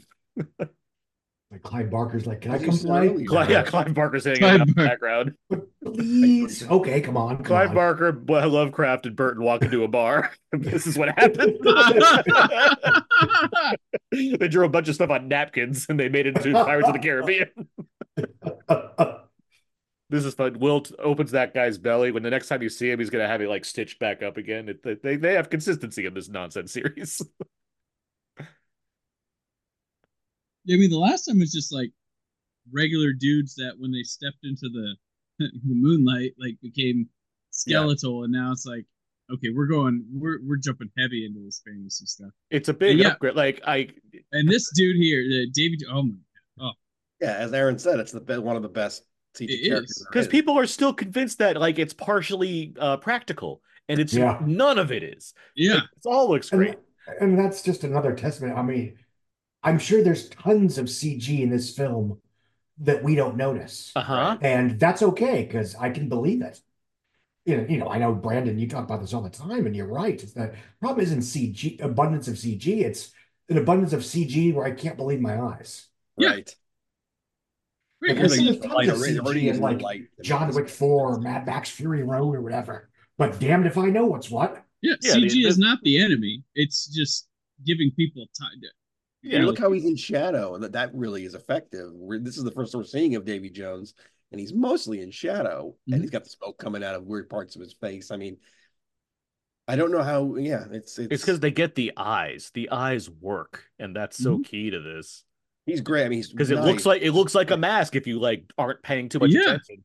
Like it it looks actually, like it looks like he was wearing something that probably had some animatronic on set and then they cleaned it up and they added stuff in post, but it is all it's crazy. Like this is probably at this time, like there's him and and he like knocks everybody out. Like I remember when I first saw Phantom Menace, I was impressed with Jar Jar Binks because I was Yeah, like, sure, is yeah. this a dude in a costume or is this eh, eh, are they just doing the top? Like what are they? It look the texture on it and the shading. It looks so good. Smeagol looks good, but you don't like. It's not a real thing. Because he's, he's a little thing. It's not a real. Right. It's not a person. this is like hard pressed to be like, no, that is that is real, like, and it's not. It's it's it's between this and like and King Kong, but obviously King Kong's not a real thing. But like Yeah. Jackson's King Kong, I was also like all on board with because it looks so good. But that's also Yeah. a fantastical creature, and I know how the Andy uh, Andy Serkis thing works. This is like a you know a person of normal height that's Yeah. you know interacting with everybody. When his movements aren't CG like, and especially he- for this time, it'd be obvious when you see the CG like, and like you said, the eyes they don't look like dead. Like even today, eyes are hard. And like there's always there's something about there's something about lips or what, but he doesn't have lips, so you Mhm. can't you can't you can't mess with that that way either. Yeah, it's kind of like too, like um, There's the Grand Moff Tarkin thing in Rogue One. Like there's something about Right. just there's like it's it looks very good, uh, but like in there's still there's just there's something there where you can still tell it's a visage of some kind. well, it's like too, like I, I the um, I'm been watching my son play that Spider-Man 2 game on PS5 where it's like the people I'm like, man, this looks really impressive. But if you put a human next to it, you'd be like, ah, this looks like shit. yeah. You know, like as as far as it goes, it's still a long ways back. Um, and I, I, I like I've said, I applaud the Tarkin thing in Rogue One because there's a heat check. How far are we? Far off. But you know, I, I always like Star Wars to push technology. I think that's one thing that Star Wars means to me is some someone pushing new technology and stuff in film. But I think they're learning wrong lessons now and stuff. But like the Tarkin thing was like something that Force Awakens didn't do. Force Awakens is like, what if we regress the technology? And this was like, here's something crazy that Star Wars can do. Star Wars also had the volume in um, Mandalorian that it introduced. So I always like when Star Wars pushes technology. It's just I mean, they don't have Lucas anymore that knows how to harness or healthy do a healthy use of the technology. You have Use now it's like Well, now, I'd, I'd are argue that. looking at you're looking at a company that's like here's shortcuts to save us bucks and make our shareholders. I, I'd argue that that I'm not saying that they're on the same level, but Filoni and Favreau they are trying stuff, but just Disney's taking the stuff that they're trying and applying it to everything in ways. They're not. They can't. oh, They can't oversee every single show. Disney's Exactly. Like, okay, I mean- we can make like 20 shows off that and not think of the repercussions or what you need because that first Mandalorian, when we saw it, and they're like, "Hey, this is how we do it." That was like, "Oh, whoa, that I couldn't tell." And then after that, it's like, "There's there's a volume, there's a volume, there's a volume, there's." It became I- I- easy. I don't disagree. I, I do think like the second season has some like like there's like the first one they shot with like IMAX cameras. The first episode of Mhm. that second season, Yeah. like there's there's highlights for sure within those areas. But someone and someone like Favreau, who you would never expect to be like a pioneer in visual effects technology, being like the guy that wrote Swingers, uh, but like him. Well, he did Jungle Book, which looks fantastic. Well, that's that's what I'm getting to. I'm saying, but he like, the also fact- did The Lion King, which yeah, but the lion, but the Lion King, as bad as it is, it's also a means of we're we're perfecting like you know lifelike animal CG technology, and we're going to apply it to something that's going to be an easy win box office wise. No, it, Like, I- it's it's I get the spectacular effects in service of a, me- a lousy movie. Yeah, we Well, I would to put those Book. animal wranglers out of a job and actors. finally, those bastards offset. Uh, the way we're introduced to Davy Jones here, by the way, I, Yancy, you said like it, it starts out in shadow and it's very effective because yeah, you're just getting a taste of this thing, but it, the scene keeps going. I mean, you keep getting all these shots and the camera's moving behind him. You're seeing just the different layers of what this thing is. Where he's like, I mean, it's dark and he's also wet too. I think wet helps Yeah. a little bit. yeah, I mean, it, it should be dark and he should be wet. So they just chose a character that they could do. I don't know if they just did something they knew they could achieve, or and if, if, the, if the fault in so much CGI is doing something you can't achieve and just putting it out there anyway. But it's hard to argue that a 20 year old movie like this, uh, almost 20 years old, should have such notably superior effects to Mhm. most we get today. and you're Well, saying that you- you're saying you're saying that the idea though is like it could always be dark and wet, but it's not. We're gonna see Right. bright sunlight scenes with with Yeah. Davy Jones. It's him on like vivid, that really vivid scenes. Yeah. Yeah. Well, I one of the think things- a huge part of it is that back, even back then, you did, you know, a studio wasn't making a half a dozen movies that were as expensive and effects intensive as Pirates of the Caribbean, Dead Man's Chest. yeah, it all it all went to So, this. Yeah. There They went to this time- and then to Tom Hanks's hair and Da Vinci Code, obviously. That's- yeah, exactly. And they didn't write a script that demanded it in every scene. And I mean, they when also you have a pirate sequel and your other movies are like a Shaggy DA remake and Wild Hogs, Is you Narnia can take your gosh darn is time on Narnia. pirates. Narnia's Weta. yeah. Oh, Narnia's Weta.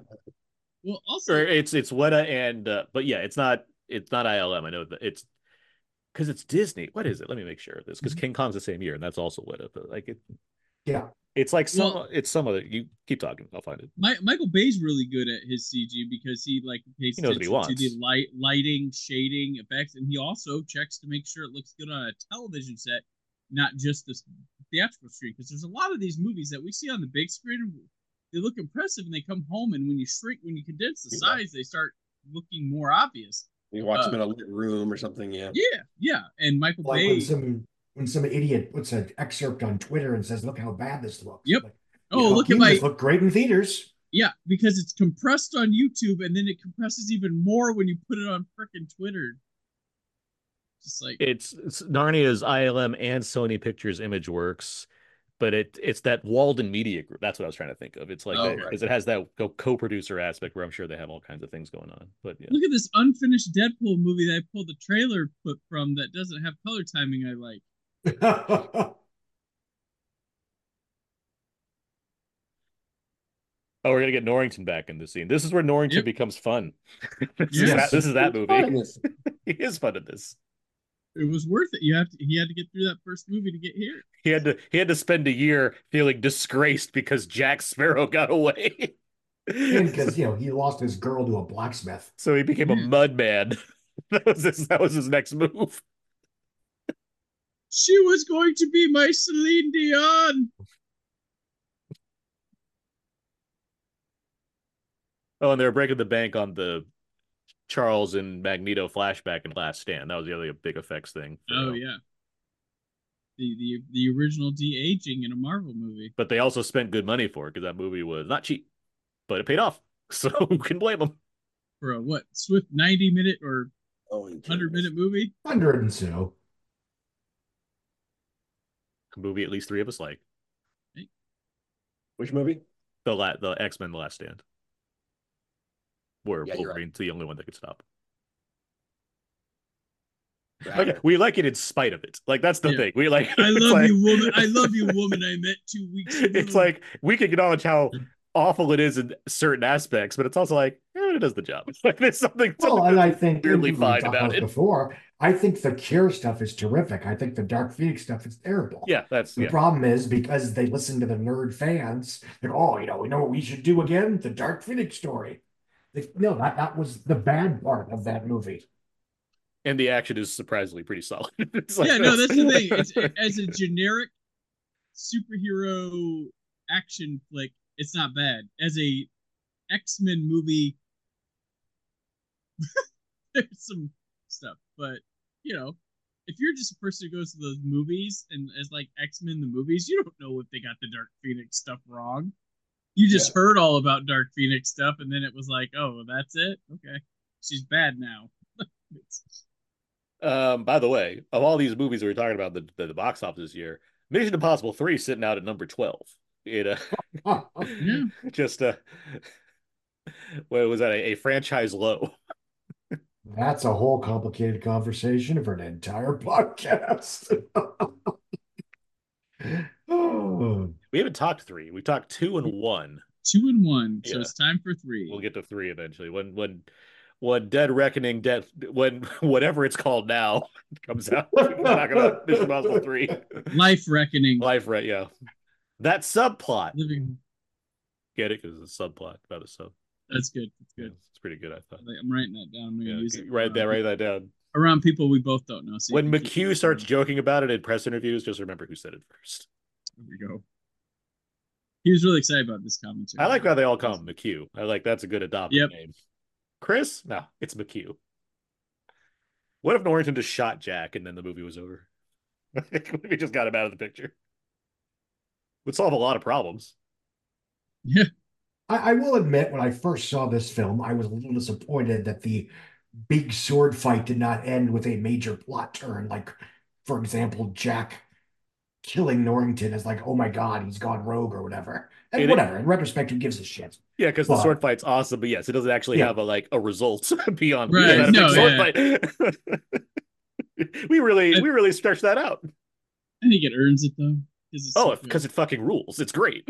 I just remember why I, I just jaw dropped watching that thing, just like, oh my gosh, this is awesome. They're really going for this.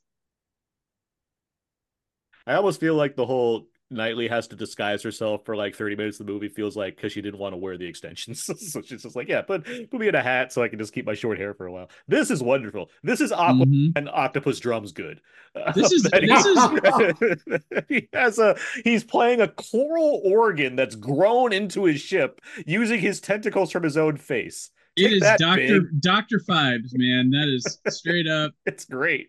Doctor Phibes. It, yeah, I Like I get that everybody's there because they have debts to pay and whatnot, but this seems like a fun crew to be a part of, right? At least he's entertaining them with music. Yeah, it seems like everybody gets along. got old Hammerhead there. and- Yeah, You know, tomorrow's movie night. muscle face. Watch the Country Bears. You got the Yeah, Exorcist. Country bear, project country bears from the deck. Hopefully the rain lets up. I choose death. If not, it's another poker night downstairs. Oh, those were Man, the Haunted this- Mansion again? Shaggy Dog. Santa Claus 2. Hmm. The Mrs. Claus. Escape from Witch Mountain, finally. Oh, the rock version. What what of the surprisingly numerous collaborations between The Rock and Carla Gugino?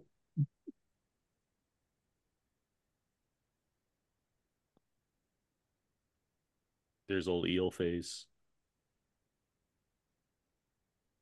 And that's Stone Eel Skarsgård doing face versus Sushi Man. it, it's Skarsgård doing his best Ziggy Stardust impression. And I like, you know, Davy Jones, he got added to the Pirates Ride too. When you start, there's Yeah. that little mist, and he's there like going talk. I don't know what he's saying. And it He's looks like, great. "Ah!" ah, ah. It looks like, ah, wonderful. "Come on, Jack It- Sparrow. it's really good. It, it looks really good. It's it's so funny. The ride is like came first, and it got retrofitted with Jack Sparrow and Davy Jones in it. It's just Why wouldn't you want Um, that? Like, yeah. And and that's part of the, you know, the quote unquote appeal is that when you score like this, you create marquee characters that were original that are now as popular, if not no more so, than the IP from which they sprang. Like, why did they only throw Jack? Why not Elizabeth Swann in there and like some other? Like, it's funny they just like, no, let's just toss in Jack Sparrow. couple couple reasons. Uh, one, if I had to guess, likeness rights. Um, Okay. I could see Johnny Depp being like, yeah, sure, whatever, and Keira Knightley and Orlando Bloom maybe like, yeah, I don't know. also, I, I- I- frankly, I just don't think Disney cared as much. it's like Right, right. Jack Sparrow is a the he's the Star Wars thing. He has a recognizable silhouette. I don't think you Right. can say Yes. that for for Orlando Bloom or or Keira Knightley in these movies. Just- Like and even Davy Yeah. Davy Jones is obvious because that's just you know a squid monster. Like it's you put that in anywhere. Still a fun as hell ride, I must say. Oh, for sure. You know. Yeah, so good. Another sweet, wholesome scene in this all quadrant PG 13 Disney film. Yep. And again, I mean, that's not a criticism, but I do think if there was a feeling that certain audiences weren't as enraptured with this one, again, this is very much a dark sequel that goes against and deconstructs and punctures the gee whiz and fantasy adventure of the first film. Mhm. And you know, not to sound like hard ass or like a ah, today, but like back at like you know how much water's getting used, you know how wet you are every day working on this, and that was it. Just as an actor, you just are like, well, that's the gig. And Yeah. today, I feel like you'd hear bitching or I don't want to do, you know, like, like that's just like something you're like, okay, well, yeah, this is the world we're doing. It's how we how we are. But now I'd be like, yeah, we gotta fake it as much as we can. It's just- I'm I haven't heard too much about like stories regarding that kind of thing these days, mainly because they're just not filming in locations like, Yeah. like they do. Like in the ones you do, it's like Tom Cruise movies where if he's playing, everybody's playing. So you know that's why Yeah. that's why he hired you to begin with. Or James Uh, Cameron holding your breath or Cameron, like stuff like that, where yes, there's Yeah. a there's an arduous aspect that's kind of built in based on direct direct. Michael Bay obviously is another one, um, but like for the most part, like because the Marvel films and stuff, they all shoot in Atlanta, right? You know, they're not going to certain places or what have you. or just in front of a screen that. But you know what I mean. Atlanta. There's these big. Atlanta's a huge place for a lot of movies these days. Yeah. among other places. Um, this movie, uh, not an easy shoot. I- if you couldn't tell, Yeah. uh, there was a hurricane that like destroyed the sets from the first movie. They had to be evacuated because of storms um, for certain aspects of filming this one. Uh, they filmed all over the Caribbean. They went to Palos Verdes, Saint Vincent, Dom- Domin- Domin- the Dominican Republic, the Bahamas, among other places, along with the sets and stuff, of course. Um, yeah, uh, Johnny Depp's stuntman got pretty injured uh, at one point for this one. Um, didn't help things. Um, Disney was they are having a lot of trouble getting Dominican um, support to film this movie, but Mm. Verbinski kind of managed to get his way. And I believe, if I'm not mistaken, there's a lot of guerrilla shooting in some instances as far as let's just get a boat out here, get the guys on it, do the dialogue, and shoot in this like amazing location before we have to like really worry about it. Um, script wise, there's a lot of like on set writing taking place. Like they had the basic structure, but a lot of like we'll kind of figure it out as we go, and we'll let the actors kind of play with their instincts a bit. Which you know, you got Johnny Depp doing his thing, and you know, kind of get there. Um, so the fact that it comes together as well as it does, it's one of those things where you, where uh, confidence is a uh, name of the game. Uh, I did notice a, a factual error a minute ago. Uh, she's walking around in her pirate outfit, and he says that the outfit does not flatter her. That is false.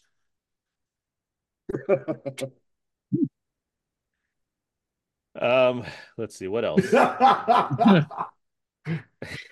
Um, I was gonna say something too. Um, oh, the script stuff. Um, this movie does incorporate some of the Zorro ideas that they had at the time that were too expensive for Zorro, but hey, we Oh. can make it work here. I'm worried about the finale. Uh, and the thing we were talking about just a moment ago is that We got that Uh, Disney money. an action set piece with clank, clank, clank, clank, clank. Yep. Uh, by by the way, um, we'll get to Davy Jones in a second, but uh, before Tom Hollander for for uh, Beckett, uh, Ricky Gervais was offered the role and he turned it down.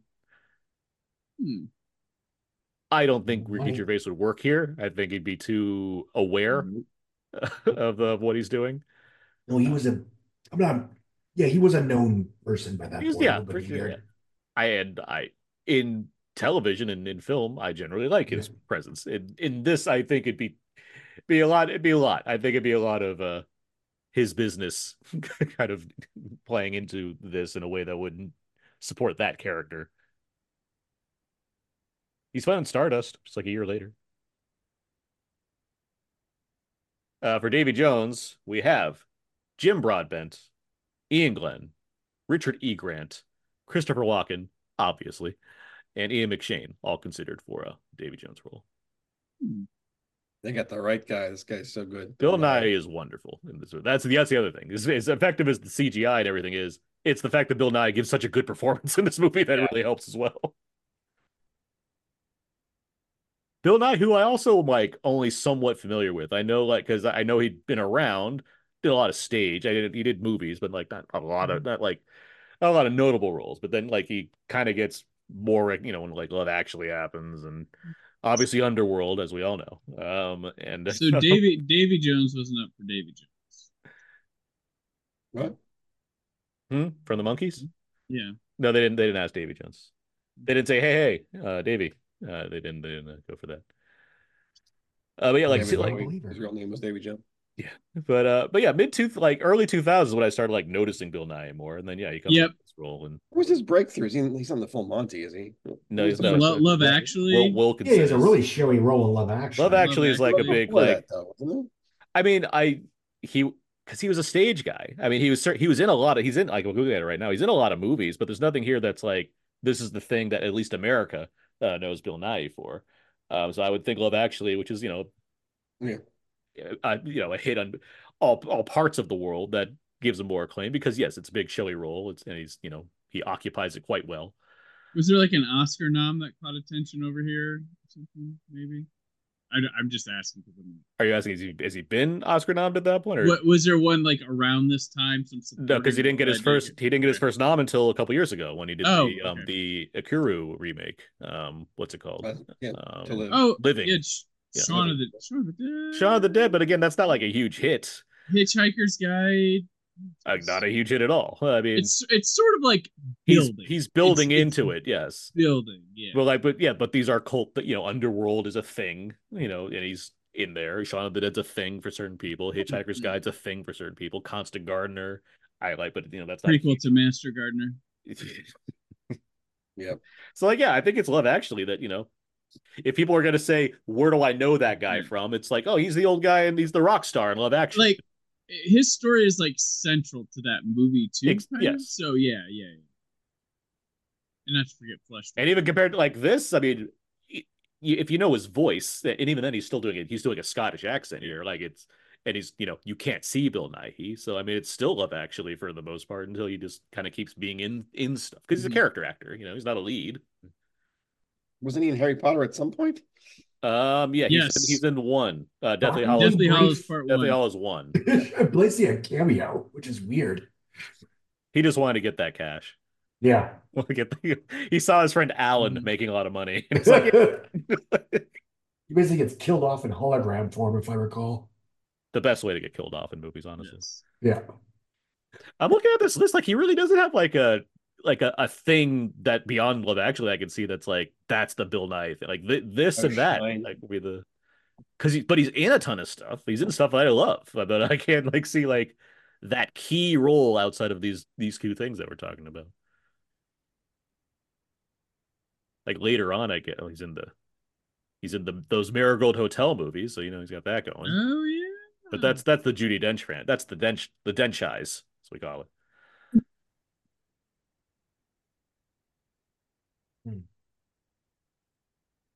He's in the first Omen. Watch out. He's in the first Omen. He's, he's gonna Oh, be in oh, the, the fir- fr- I, I, he's in, no, no, he's not. He's in the movie called like, The First Omen. many times. He's David Warner's uh, apprentice in that movie.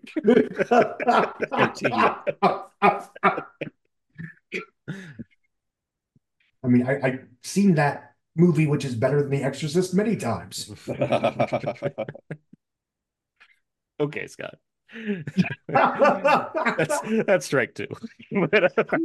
What was strike one? Don't worry about it. Just know you're on strike too. He's in a lot of English TV also. That's another thing.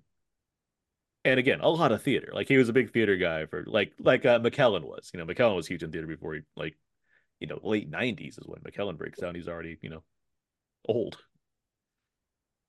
Here's Liar's Dice. Um, Yancy, I believe as you've pointed out, this is I don't I, this movie does not do a good job explaining how Liar's Dice works. Not at all. The Not actual all. game itself is quite easy and fun to play. I have a game. I have a Liar's Dice game, but like the movie, like it makes it feel more complicated than it is.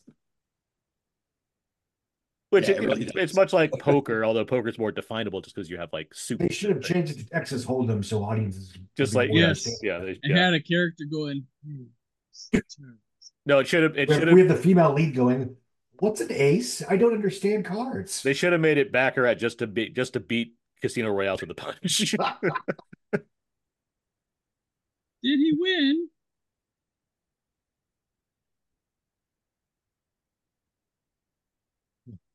Um Verbinski uh, wanted Verbinski wanted Davy Jones to be Dutch originally, and uh Bill Nighy said, I don't do Dutch, but I'll do Scottish.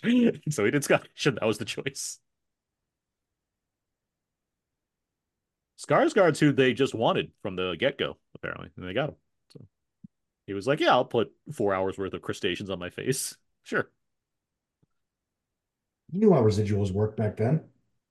Yeah, well how how, how many starfish are you gonna get on me? Yeah, that's gonna be fifty dollars each uh, for per hour.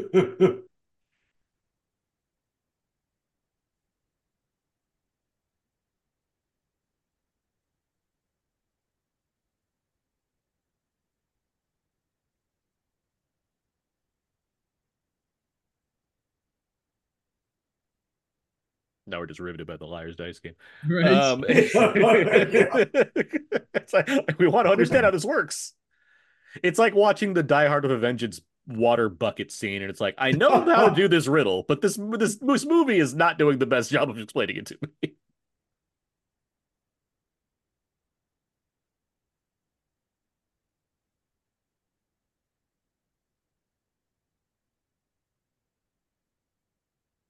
There's like a resigned confidence that I like in Skarsgård, where he's just so like the, the world has taken everything from me. I suck. Look at my face. I have starfish crawling on me.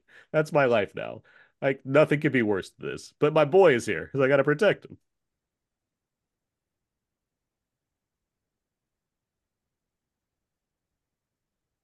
I'm gonna get here where like he helps Will escape the boat, and Will's like, "What are they gonna do to you if they find out?" He's like, "What else can they do to me? I'm here forever. like, there's nothing that can. I've lost everything."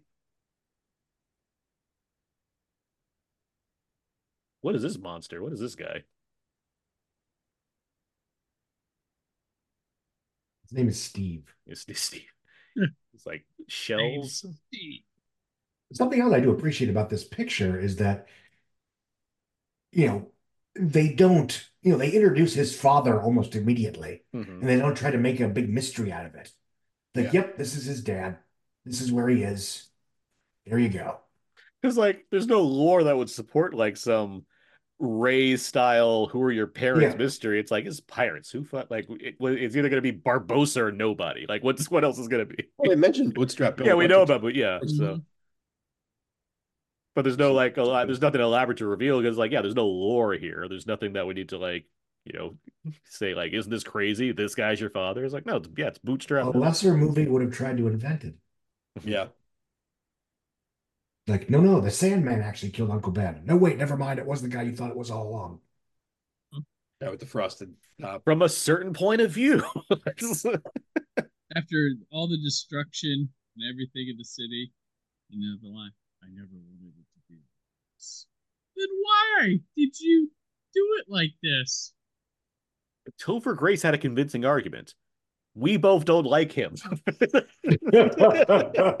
He was already doing bad shit before they met Topher Grace. Don't he didn't really do it though. He was just a guy wearing a green striped shirt that ripped like this that, on his big old shoulders. and said, I'm, I'm innocent, man. say what you will, that actual last scene with him where he blows away into the where he forgives him, I think that's a very effective. It's a very effective scene, Mhm. except I just think so. There he goes. That's all he does now. He just blows away. he's just he's still out there. So, he's, so he's still in New York, just floating around in pieces. well, no, he just that's all he is now is sand. think You he ever can't has even to get him back for. He pees on all of us now as sand. Is in No Way After an Home, hour he, of not effective Spider-Man he- 3. That last he- moment is nice. In- in No Way Home, he never physically appears. Right? He is always just They got his voice. yeah. Yeah, because I think uh, it's a mix of we can pay Thomas Haden Church less, and Thomas Haden Church is like, I don't feel like bulking up to wear that fucking shirt again. You can just make me CG the whole time. I'll do my voice.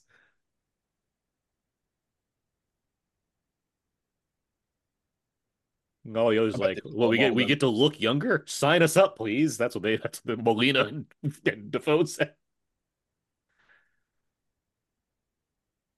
And Rhys Ifans are like, you can record a few things on Zoom and we'll we'll figure it Yeah, out. yeah, yeah, yeah. I know you were everyone's favorite. We can't leave you out.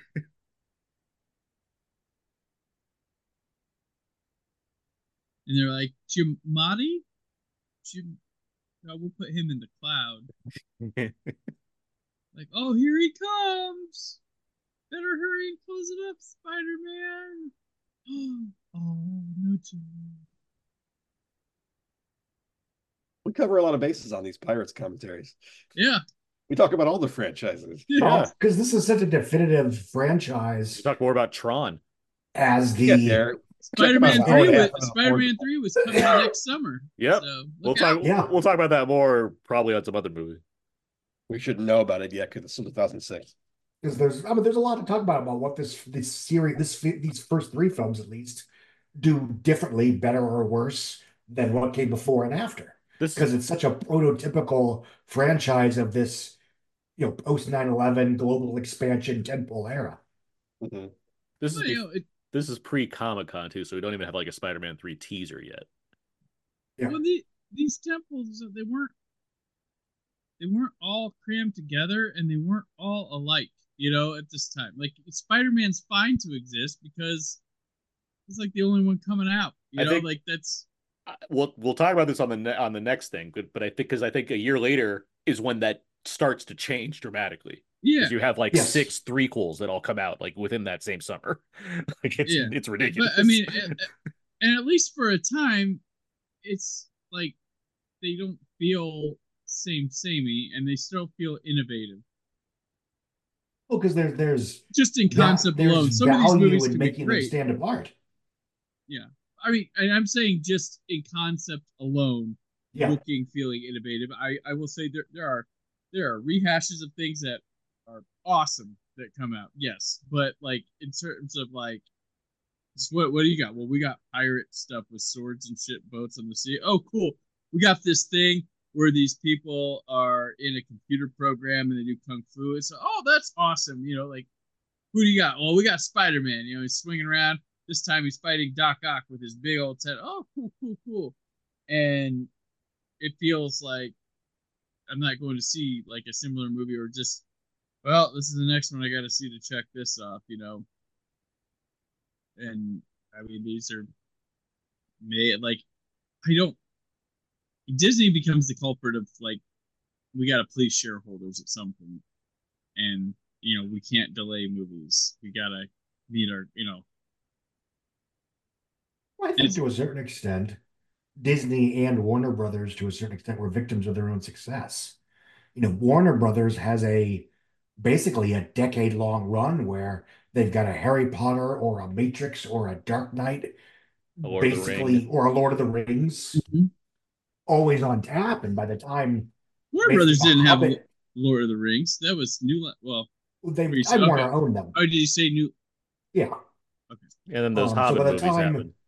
2012 rolls around, or but, you know, but 2012, 2013, or whatever, by the time The Hobbit's done, it's like, shit, what do we got now? There is an expectation that we will be delivering Pirates or Harry Potter size hits at least once a year. And that's where a lot of the gotta make DC like Marvel thing comes from. Well, I mean, they did have they had Batman's coming in every Yeah. three years also at that point too. So they they well, knew that's what that, I mean. But that Yeah, was in that but from they- they do- but- to 2012. But they but they had that in their back pocket as far as we have DC superhero movies are huge now because the Avengers had happened in 2012 among other things before even before that, let alone their own Dark Knight films. So it's like yeah, we can just keep going with the DC stuff. Well, they were gonna do a Justice League movie before the whole MCU thing happened too. George so- Miller one, right? Yeah. Yeah, but that was just because it was With a that one guy. script script before a writer's strike. That's mainly what it, I mean. That's basically the Beetlejuice Beetlejuice of its time, but it didn't get made. It's more fun to think about the ones that they were gonna have that didn't happen, like um, the I Am Legend 2 that never got off the ground uh, until now apparently. Yeah. or um, I, I still think it's very funny that they're using they're making a sequel that only works because they're using the director's cut ending that was not in theaters. uh-huh. Interesting. So that means I might get my Halloween uh, six sequel someday. the uh the Terminator trilogy that didn't happen after Salvation. Paul Rudd come back do Halloween. And the Terminator trilogy that didn't happen after Genisys. And the Terminator trilogy that didn't happen after Dark Fate. But those are those are That was the paramount. Tho- trilogy. Those are paramount at that point. Oh, right, right. Fair, fair, fair. Here's our This- first instance of the Kraken. This series is a bit different though, and it could have gone a different way because it's so based on that wild card element of Johnny Depp as as Jack Sparrow, that which would not have been arrived at via test screenings or by a committee. It, it's it's an old fashioned lightning in a bottle thing, Mhm. and they ended up getting pretty conventional anyway. But they could have. I wonder if it ever occurred to them to just completely ditch all the other characters and have Jack Sparrow come back in an unrelated, like Temple of Doom kind Well, of thing. I mean, Well, yeah. well, see, what eh, eh, if the if the the cards are reading correctly, they might actually try to do that eventually, and uh, Well, we'll see where that goes. I just hope they don't hire that Memoirs of a Geisha guy. Yeah. Jesus. That'd be like choice at that point because they finished this so-called. I don't know why everything has to be a trilogy to begin with. Why is everything three parts? Because because Star Wars, Lord of the Rings. doesn't have to be Because- this. This could Star this Wars, Lord of the, yeah, Lord of the Rings, the- Star Wars. I mean, that's what the that's what Ted and uh, Terry did. They they modeled it after the the trilogy. But I mean, Well, no, they can- didn't. They, they they had the first one, and then they thought of the second and third when they had the when they hired to do the sequel is really the second and third put together, sort of right. They just busted it into two movies, but I mean, when you know Lucas had a lot of backstory, he made one movie, and then he got to make a couple others. It's fairly similar. Um, I think you know you can continue Jack Sparrow, but you need to give him lead characters to bounce off. Like And as he- we Yeah. and as we've established, why do they have to be more? Con- why do they have to be? I still don't. I'm not as in love with with the, the two leads as you guys are. Well, yes, think- you, the older man, didn't like the romantic plot as much as the older man. that I'm at an older man. Well, what are you this what are you asking for? Yes, they have they have Keira Knightley and Orlando Bloom as lovers that people like to see being lovers on screen. That's what But they're you rather it's just like a night at the opera. I just watch a day at the races, guys. Again, they do it. You want to be with the Marx Brothers, not this other couple. Why does that other couple have to be there? Why can't the Marx Brothers just be the characters that, that we spend all our time with? And it's just Because like we might eventually learn what happens with a Pirates movie where Jack is the primary focus. Yeah, you're trying to you're asking I questions that a we can't guess, it answer might right be one of the now. worst tentpoles ever made. I guess, but in that there's another couple. they You're seeing, I guess, but yet we have the evidence. I don't know what you want here. I'm just saying he could have been more of an Inspector Clouseau sort of a character who he's the only thing that really carries over. yes, that could be a thing. tied to How well, like like I said, there's a way to make him work. movies there? It's you have to have leads for him to be a support with and bounce. Like you can't. Peter Sellers never had leads in his pi- in the Pink Panther. That's, that's the Again. whole show. Name all the good Pink Panther movies. All of them until he died. Uh, no, what? No. Yeah, all the first five Pink Panther movies are all good. What are you talking about? All First is good? The Shot in the Dark is awesome. After that, Shot in the dark, good.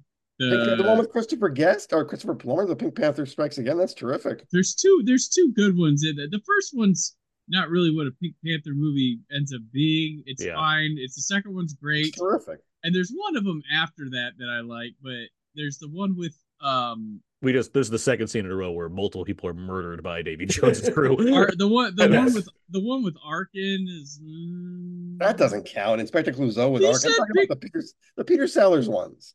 Peter Sellers being the Johnny Depp analog here. And I don't agree. I think all the Peter Sellers ones the are Peter Sellers is watching. alive ones.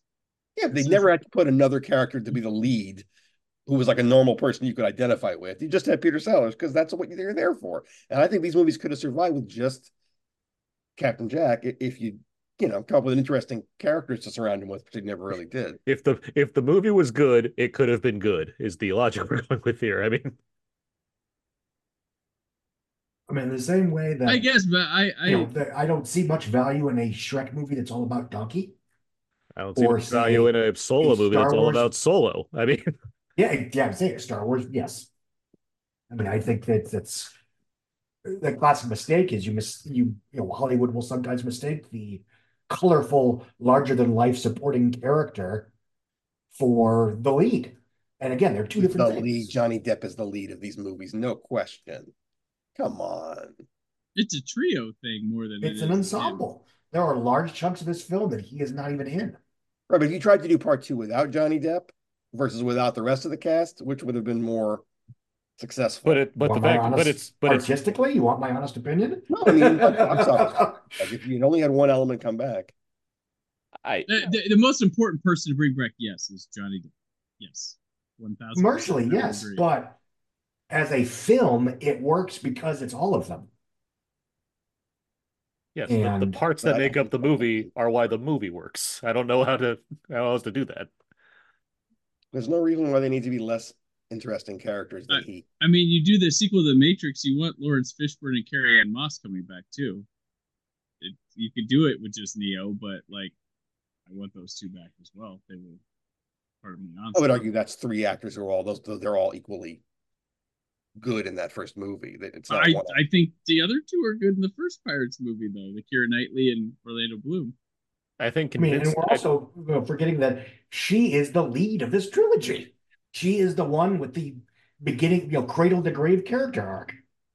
Yeah, if we care about character arcs like Robert McKee, but that's that's story screenwriting stuff. I don't think m- movie. I don't think people go to the movies worrying about character arcs. because it's always artificial anyway. And like Captain Jack, Jack, Captain Jack colors the movie, gives it conflict that's there that makes it less stoic in in its like you know. Like you were saying earlier, I think it was Aaron was saying he doesn't like Superman's arc. Jack Sparrow doesn't have an arc. I, I tend to like these characters that don't have arcs because there's not going to be any artificial change going on, and it's the story around them that has to be interesting. A Superman story is interesting because of what he's up, what he's going up against, not because Superman is going to change. It's a vehicle for larger than life storytelling where you need a hero who's who's that strong. That is a giant meteor headed towards Earth. That's your story, not Superman's going to. Yes, become. but if you make a Winter Soldier where the only interesting character is Captain America, it doesn't work. The movie works because Black Widow and Nick Fury and the Winter Soldier and Robert Redford's character are engrossing of their own accord. But imagine like As, the Adventures of Baron Munchausen is full of colorful characters. And it wasn't a hit, but end to end, you can make a movie that's full of colorful characters. You know, any of these audience proxy characters. It's just my personal thing, but again, it, it's going back to the Marx Bros. I don't see why we're drawn more to Johnny Depp and that crazy character and the line he's walking, and you're, you're pulling out Marx mm-hmm. Brothers. We're like, those are not movies that are dependent on the same kinds of things that the Pirates of the Caribbean are. These movies are full of lore and characters and stories. Who says it need any of that? The thing that works. Is not about. I mean, you're saying you're asking who needs it. I mean, the movie's the movie's success speaks to who needs what. I mean, yeah, and they, they, fell off. The artistic fast. failure of the theoretical next installments that do not feature these characters, I think, also speaks to the value they brought to these initial pictures. Um, and I think there's a reason why, you know, you bring back these important, perhaps less showy characters because they do matter. You know, it's it's a puzzle and every piece matters. Uh, and I, I think, you know, it's it's like saying that, you know, Avatar was only good because of 3D or The Dark Knight was only good because of Heath Ledger. I mean, yes, those are the showiest, most interesting or show, you know, showiest elements, but they only work because the foundation around them is also strong. Otherwise, Tron Legacy would be as good as Avatar. Here's, hmm. That's here's about right. Here's the thing: you, you also need to have the courage to know when enough. Like Disney gave us three Pirates movie that had a pretty complete story. It was like, all right, that's that's cool. Move on. Then they immediately like, nope, we're gonna we're gonna keep straightening this thing and and get some money out of it. But like could you imagine if at World's End, boom, stop, you know, that's it. Pirates done. Nobody's asking for more. And in 2023, you get a pirate sequel. You get Keira Knightley back, actually back. You get Orlando Bloom back, and you get Johnny Depp back, and you're like, let's let's do another one. Big That's question: probably, What's Johnny Depp been up to in his spare time since then? And I don't think, you know what? when you see it, when you see him as Jack Sparrow and them all together, I don't think it matters. Heck, you make him the bad guy of it or something. Yeah, like I, I, I, I, I people would show up. I, I'd argue that general audiences are more on the side of Johnny Depp in general, anyway. Though. Yeah, I heard, I heard true. that. I heard that, Aaron. I heard it. Anyway, um, but yeah, I think if time away would have you know, rather than jumping right into the, you know, Schroot's farm of pirates, probably, I don't know. I think they, and then by the time well, they, I think they tried to cash in too soon with not enough. Uh, maybe they will try to cash fair, in legacy sequel wise, not enough. But. To be fair, the one after these made a billion dollars. No, yeah, that's yeah. And you know, it, at that point in time, Disney was not exactly drowning in successful live action franchises. Mm-hmm. Um, it was basically these films and you know Pixar because even this was when you know Disney animation was kind of slowly making its way back to cultural dominance. Mm-hmm. Are we we are after Haunted Mansion doesn't do well, right? Well, that's yeah. that's the same year as first one. I mean, yeah. Disney hasn't had a successful new live action franchise outside of like stuff they bought like the MCU and Star Wars since National, National Treasure, Treasure, in 2004. Yeah. Bob Iger's entire reign, including when he came back, has come and gone without a single new theatrical successful franchise. His legacy, for better or worse, is acquisition. And that's part of the issue that Disney is struggling with right now is that they went 15, 20 years without being able to make anything new. And now the quote unquote old stuff that they were relying on is no longer as popular. They as have squeezed dry those acquisitions. Yeah, yeah. And now there's nothing else. And what they do Um, again? Let's do Haunted Mansion. Yeah. And it's it's They did it better. I No one don't know what it. they do. That- that it was better. yeah. They had Jungle Cruise too, so they tried another ride. you know, in in you know, I I don't I did not like the movie, but I do think in normal times Jungle Cruise might have been the one to They actually did- spawn it. They did everything right except make a better movie from what they had. They, Yes. they made an hour of a great movie. Like it was really fun for an hour, and then it Mhm. stopped being fun. Uh yeah.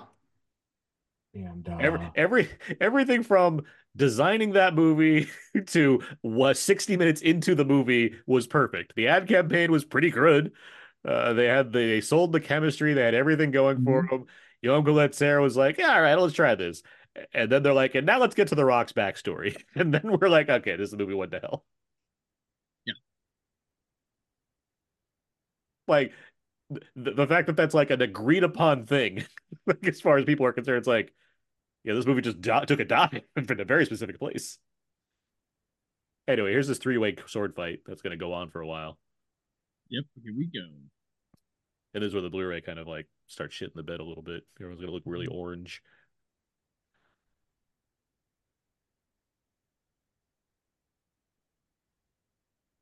It's also one of the rare scenes where like all of our main characters are in the same scene together. Yep. yeah.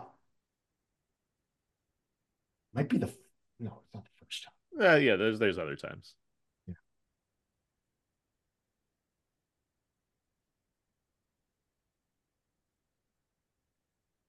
Like everybody, you know, even these, you know, the Scagnetti and the and uh, what's his? I need to know these names.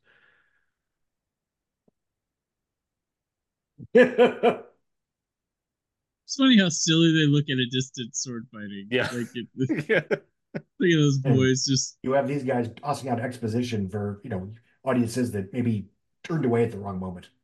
They have some good bits throughout this movie that Yeah. I quite enjoy. There's one where they're in the boat and they're like reading, and he says something like, "You get credit for trying," which makes me laugh every single time. Yeah.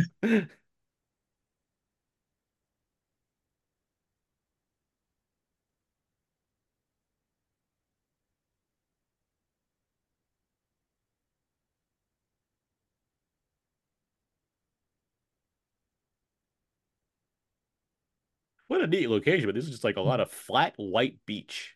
Yeah.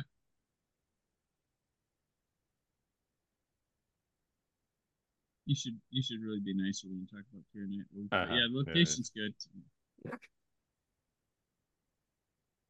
You say they filmed some of this in Palos Verdes, Los Angeles, Palos Verdes? Aaron? Yes, yeah.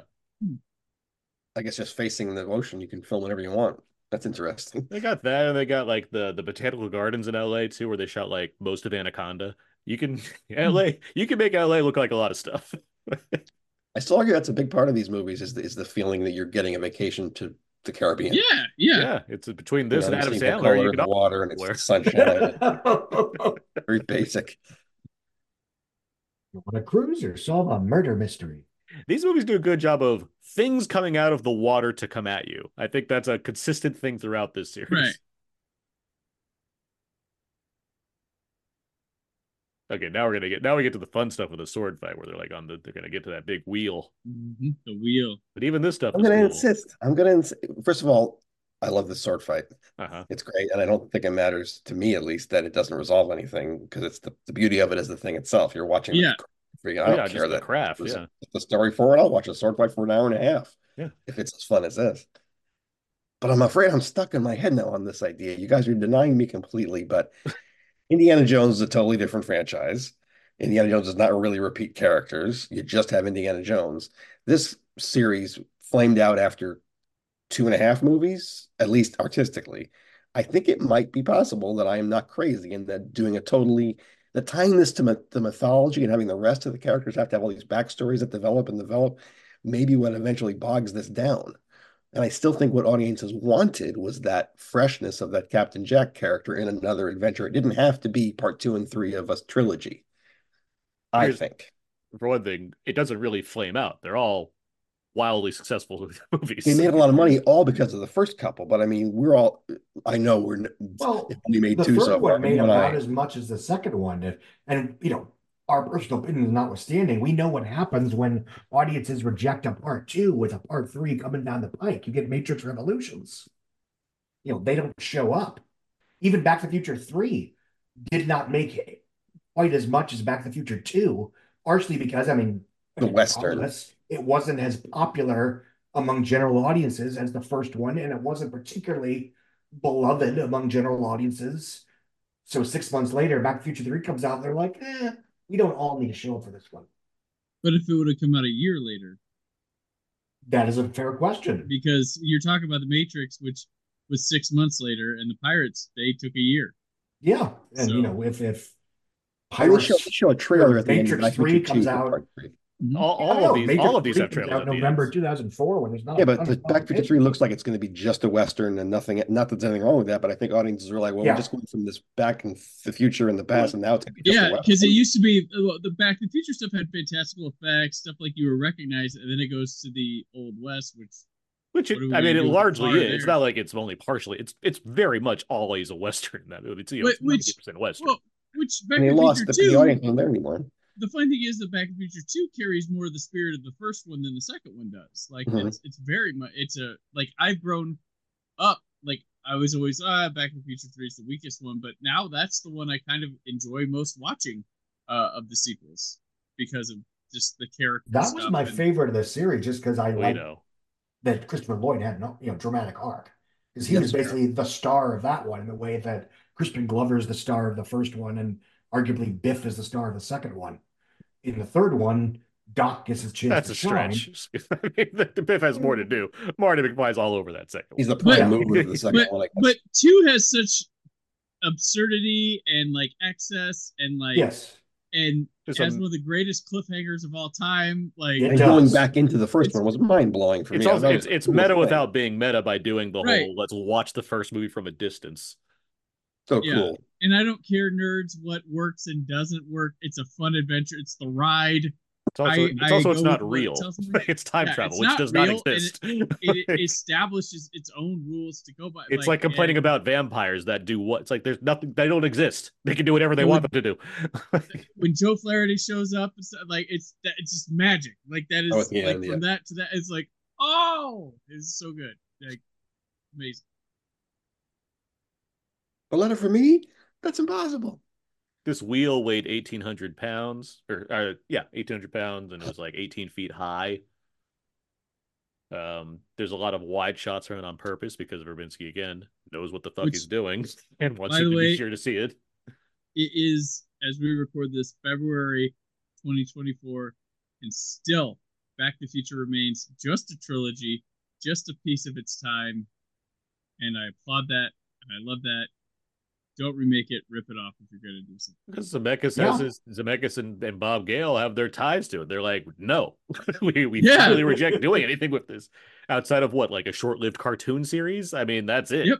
There was a cartoon series, yep, and some advertisements because they all had cartoon series back then everything had a cartoon series Yep. Beetlejuice Ro- RoboCop yeah. they all had cartoon Ra- series. Rambo. Rambo. It'd be weird if you didn't have a card series. Kramer versus Yeah. Kramer had a cartoon series. It was great. and, and an NES game. You had the NES. Highlander, a film series about people chopping off other people's heads in a kids cartoon. Mortal, mm-hmm. Mortal Kombat had multiple kids cartoons. Were they kids Rambo cartoons? is wild. They had a Rambo Yes. card. Interesting. Look at that. It looks good on the ground. The head off. Yeah. Like, that's crazy. It's speaking Cantonese, by the way.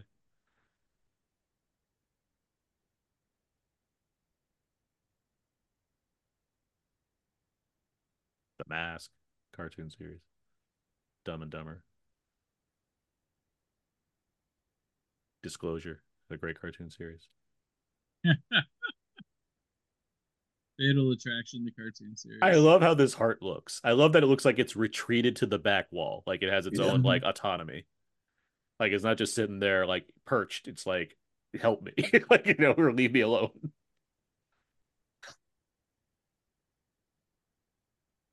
This is fun too. This like runaway sword fight that's going on.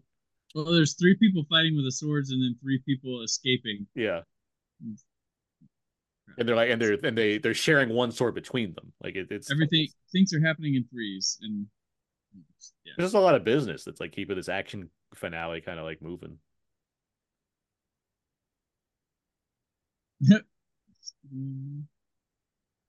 And yes, if we haven't spoken to the darkness about this all, Jack's running around with a disembodied heart that's beating on its own in this kid's movie about Pirates of the like, Caribbean. Because in this one, like Jack Sparrow, he's like got to pay off some debt that he has, like debt where he just like hangs out on the ship forever. For like he traded, what like for like fifteen or thirteen years of his life to have his boat. Mm-hmm. He traded the rest of it just to serve on another one. Like because he figured he'd get out of it at some point, which he basically did for a while until he didn't. The wheel.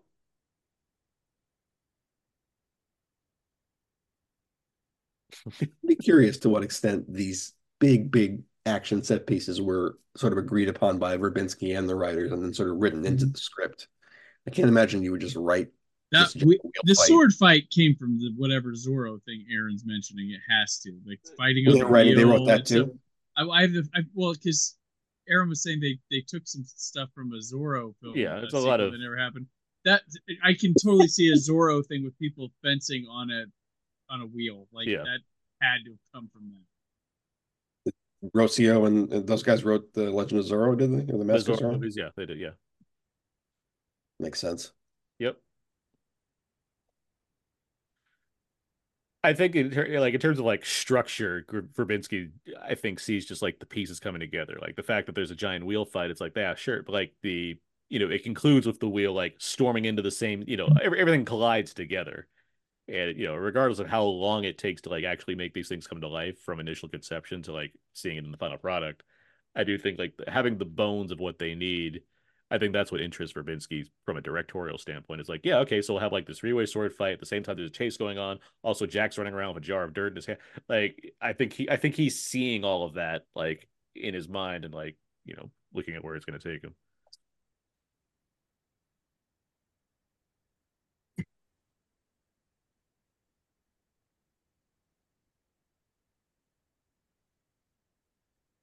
He gets knocked out a lot in these movies. Yep like Marty McFly in that sense. he, he gets the worst of it. All of these yeah. films.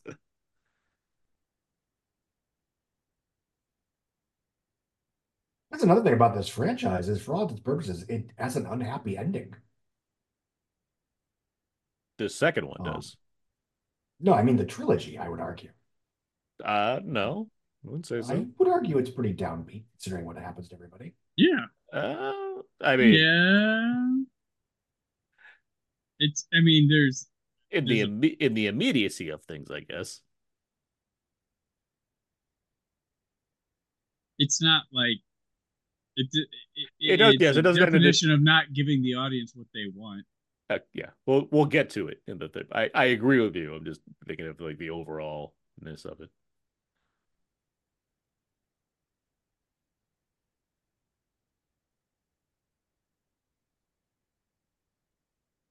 I was as an animated movie about a hermit crab. Seems like there'd be material to mine there.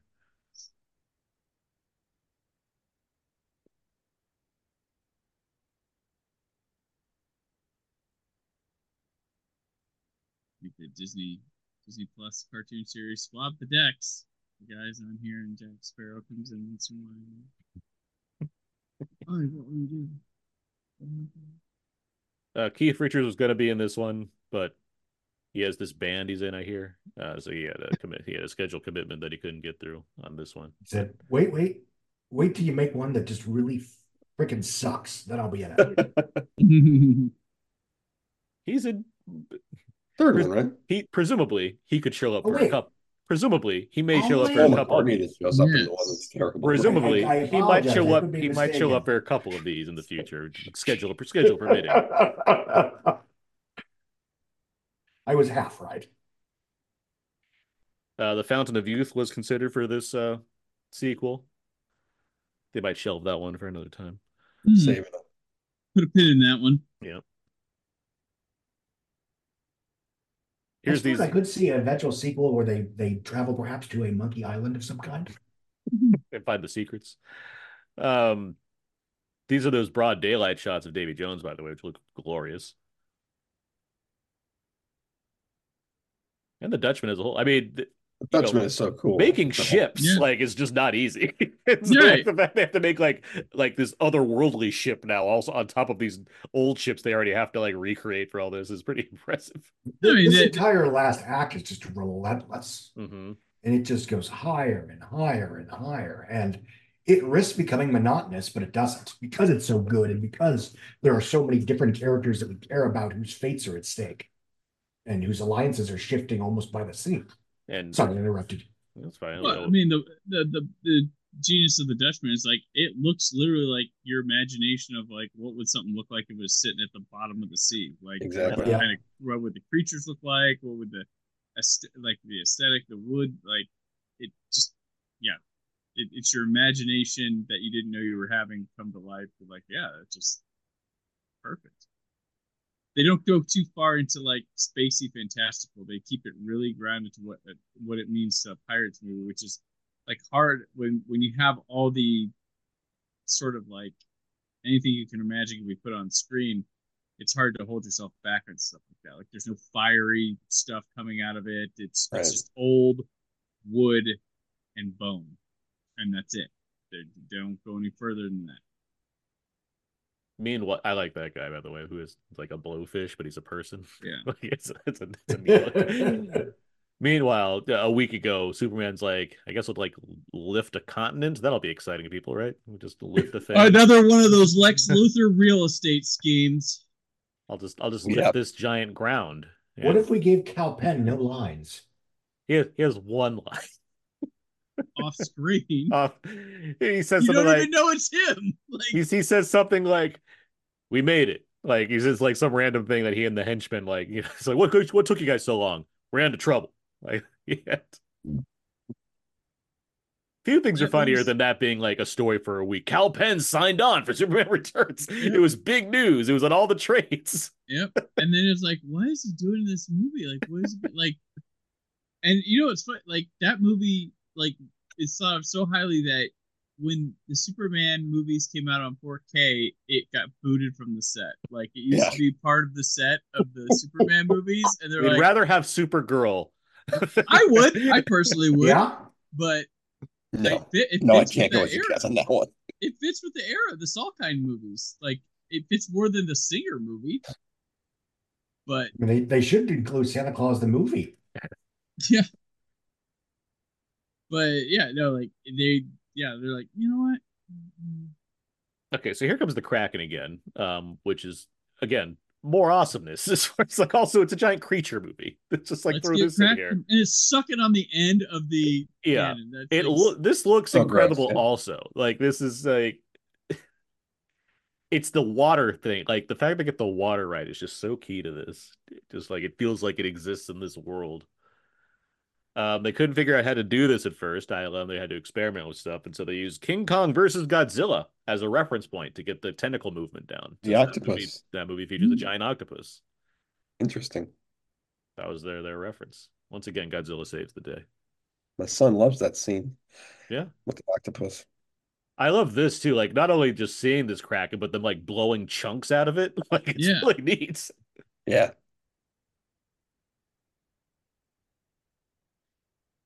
And we we, we talked over, but we've we've already seen this kraken attack once before, so we know what it's capable of. So like, there's not much I think we can think that our heroes are going to do to like stop this from being, you know, a, a disaster for them.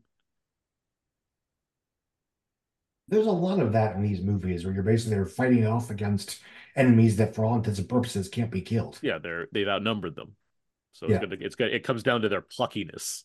It's really what they have going for them. I still feel like watching this too, and I don't feel it anymore for movies, but I feel like these are guys that grew up loving Ray Harryhausen movies. Oh, for Oh, yeah. sure. Uh, Walking Yeah. skeletons, Yeah. we got the giant, the tentacles. It, it, it- almost a- anything here could have been accomplished in a Ray Harryhausen movie with stop motion effects. Um, wouldn't have looked as great, but I feel like that conversation doesn't continue, and at a certain point, it stops. Oh yeah, I can see this joining like the Sinbad line of films.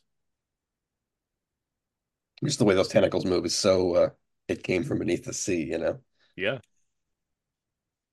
I guess DreamWorks did try, but it's wild that there's not been like a new attempt at Sinbad. Yeah. Well, you mean since the Brad Pitt cartoon? Since the cartoon, like I, that's the one hmm. attempt, but like there's just been no, no. It's, I don't think it would necessarily sell either, but it's it's it is curious that no one's been like, you know what, we should try Sinbad. Still a concept. Let alone Yeah. remaking, you know, Jason the Argonauts. Like I'm surprised that doesn't like we. I guess we got Clash of the Titans and Wrath of the Titans, of course, the superior sequel. Those were one. They were hits, right? Like the first one was a big enough. The second one, Scott, I don't think it wasn't as big of a hit, but it's No, bet- it wasn't big enough. But, but it's a bit. But because the a, first one, yeah, it was Tomb Raider trap, frankly. Exactly, because it's a better movie. The second one, it's Yeah. still whatever It's overall. I fun. I think, never saw but Wrath of the Well, Titans. Clash of Titans is not fun. yeah, Clash of Titans sucks. But the second one is like, well, Mhm. I got this one under control a little bit more. Well, the first one kind of rode that wave of like It rode the Avatar, Avatar wave. 3D, It was- cool. But it was that also was the infamous. We put it in 3D. 3D at the last minute. And it looks Yeah, like ass. and it shows. Yeah. yeah, Yeah. I remember. I didn't see it in the Oh. theater, but I But it like, also it came out at the same time that God of War 3 had just come out, and it was like, oh, I'd just rather go home and bash Titans myself on a much better uh, system. Harry Hamlin for the win. That's what that's what they were saying. I love it. Yep. no, but it was commercially. I think it made over over under 500. Yeah, on- on it was a huge. That's why yeah, that's why they got Wrath so quickly out of there. Because that's And like ten, Wrath and Wrath is twelve, right? Yeah, 12 was the weekend after the Hunger Games came Comes out. pretty quickly. Yeah. Who Yeah. does who does two? Someone that someone Wrath. Someone directed that one. Mm, Like hot off let me look that something. Let's see here. Because the first one's Louis Leterrier, obviously. Was it uh, Liebesman, the guy that did Ninja Turtles eventually? That's right. Yeah, yeah. in Liebesman. Liebesman. Yeah. The the and the, Oh, yeah. and the Texas Chainsaw that three of us like. Yes. He does that That weird Darkness thing where like too. he takes Darkness these Falls, yeah. properties Yeah. and like makes them as like real world as humanly possible. and that's what the or Wrath of the Titans. It, it was like Yeah, it was weirdly more grounded. It had more Yeah. like grit to it as far as the action was concerned. That's not the that's not the reason it's better. The reason it's better is because they have Ralph Fiennes and Liam Neeson like badassing it as Zeus and Ares. yes, they have or Hades, side by side, like like shooting magic light- shit throwing lightning bolts into It's like Yeah, all it's like, cinema. it's like they're Oh. suddenly they're they're from their like characters from the killer going Yeah. there and doing Like yeah. we're buddies now. So here's just straight up Kraken action, which I'm all about. This is this is great. This, this happened. And Will has to do one of these things. You gotta let the, the, the gunpowder go, get the shot off, blow it all up.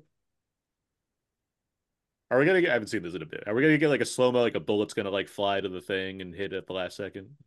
I think. No, I think there's. I think there's a bullet slow mo. It's like a slow-mo bullet thing. Yeah. Yeah. Little deep. Uh, what's that movie with Treat Williams? Deep rising, Deep Rising uh, nod here with the tentacles all Pass. sort of. past commentary. hmm That was years ago. Sa- sadly not used on the Kino 4K upgrade or whatever they have. They couldn't afford to license it. Yeah, that's why. Yeah, I, I asked for too much. I got greedy. that, was, that was the reason. Maybe Vinegar Syndrome doesn't. I said, uh, yeah, for one evening with Treat Williams, please. And then they uh, said no. You missed that Uh, boat. uh, R.I.P. Treat Williams. R.I.P. R.I.P. Yeah. Hair. He never knew one day he'd be mentioned on a Pirates of the Caribbean commentary. oh yeah, it's it's Depp that does it. That's right. Yeah, he's gonna, There it is. he's There gonna it hit. is. He's gonna hit that one. That one stray It nugget. is.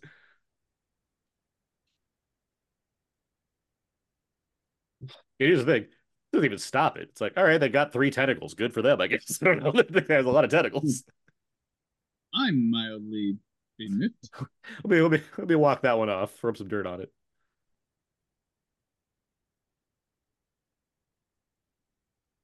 The sadder thing is that like it is the pearl. Like it's not just that like our you know you know mm-hmm. it's, it's the black pearl's gonna get taken down by this thing. Mm-hmm. I just gotta blow it up and be like, oh no, it really means Well, something. that's, that's how the Matrix Reloaded ends too, with their ship going down. Yeah, the Nebuchadnezzar Yeah. gets uh, destroyed. And there's he's like, I dreamed a dream. What does he say? He says some quote. yeah, I dreamed a dream. I dreamed a dream. I think. Yeah. He Gibbs cares. That's why Gibbs my ma- Gibbs my guy. He's like, yeah, the pearl. uh, it's Keira Knightley's idea to be for her to be the one that handcuffs Jack to the ship. He's right. It's Yeah. awesome. She came up with that. I mean, what were they? I mean, that makes so much sense. What was the original plan? I don't know. I mean, it's Maybe Will does it probably. Concerns me that that wasn't in the script initially because that's such a hmm. what this has all been leading to the entire film. But whatever. Yeah, it's kind of like they found it in shooting, Yeah. and it's something like they didn't. Well, perhaps the whole the, the the kind of quad the pseudo romance that's developed before, between them throughout this movie that's probably it probably led to them finding this you know the handcuffing thing like the, the fact that they, they built up through probably finding it throughout the movie the the idea of playing off what their relationship's supposed to be in this film I think it gives some conflict for Will too, as he catches with an eye. because Will's going to see this. It's like what's Yeah. going on over there? Hold on. How long was I gone? We were getting married like 48 hours ago? What was the plan here?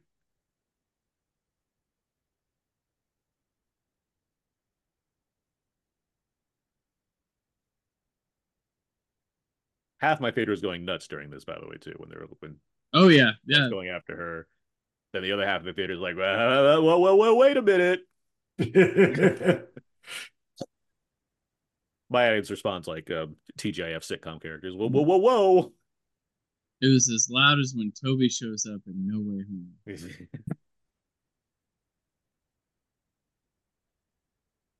is as loud as when um Franco and Dunster flirting around in Spider-Man 3 and they're like, wait a minute, whoa, whoa, whoa. When they're like making eggs or whatever in the in the kitchen. Yep. Because he has amnesia. One of those plots that you would expect in a Spider-Man movie. Yeah. Classic moment.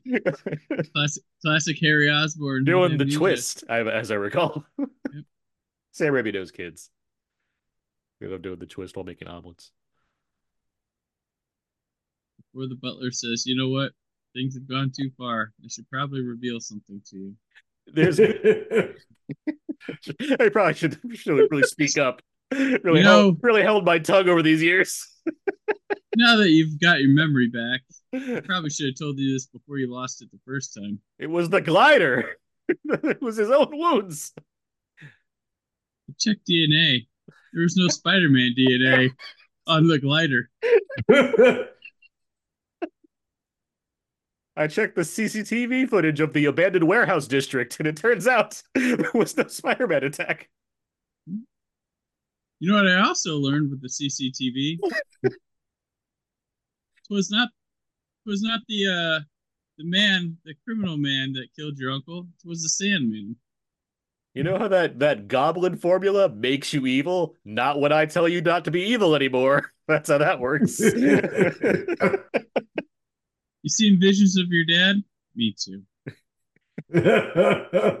oh, you saw the mirror in room 3B? yeah, that's a weird one. It's a hologram, not a One of those hallucination, hologram son. It's not a hallucination. I love this. I love that it's like There it let's let's get the let's get the the full final product of the the Kraken as this giant suggestive monster looking thing. In fact, not shot in the volume. oh, bye bye hat. The boogers. no, he gets the hat. Yeah. it's back. Yeah, he, he One. Ja- Jack's hat's back. Oh, oh, right, right, right. He gets that. He's had he's lost that for the whole movie. Now he finally gets it. He gets he gets Bill Murrayed. I mean slimed. I like that the Kraken waits. Like, yeah, you get yourself together before we do this. Yeah, Give me a give me a he's really going down here with the Kraken because he's emboldened by the thought that Elizabeth Swann thinks he's a glimmer of something in him that's heroic. Yeah, she That's, she she saw sh he sees that's her what he's doing doing something. here. That's why he's going, "Hello, Beastie," and I'm going to go down with the ship. That's that's not normal Jack Sparrow. That's emboldened Jack Sparrow. Yeah. and they just drop it, which is disappointing. But I think it's there, even if she was just trying to handcuff him to the ship. There is an attraction between them because he's Johnny Depp for Of God's course, sake. of course there is. Of course, like I'm not. I wouldn't say there's nothing at all. Like, There's obviously something there, and like the fact that she does that move on him, that impresses him right there. Because she's like, she did a pirate move on me, Yeah, yeah. Mhm. and yes, he's at at Jack's core. He's a good pirate. He's a great. He's the greatest pirate of all time. That's his whole deal. so like the fact that like I'm encountering a situation where there's literally no option for me to win. I'm gonna go out swinging like Jack Sparrow, the greatest pirate of all time.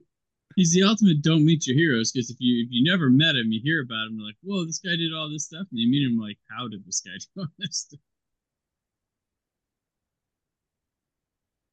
What is the deal with his hat, Davy Jones' hat? Is it It's just just a dirty hat? his hat. They've, well, no, Yeah. they've it's it's something that they've lived in the bottom of the sea so long that they've be, become it. Yeah. Yeah, they're That's like idea. they're like cyborgs, but instead of robot parts, it's fish and you Yeah. know, seaweed and crustaceans. And all wonder if there's a if there's a if there's a gag with his hat or just a wet hat. No, it's just a I'm hat with actually looking on your on your monitor there on the it look- looks it looks so disgusting. yeah, it- yeah, it's just a hat with one up it's Oop, just a hat Aaron's favorite characters back. finally. Got jellyfish I've been sandwich waiting, there. been waiting for this. I've been waiting for Ricky Gervais to stand in. Uh, Gervais might have been okay. I forgot that he's not really in this that much. He's in the ne- he's probably in the next one a lot, but uh, Yeah. this one, yeah, he's really he only has like three scenes.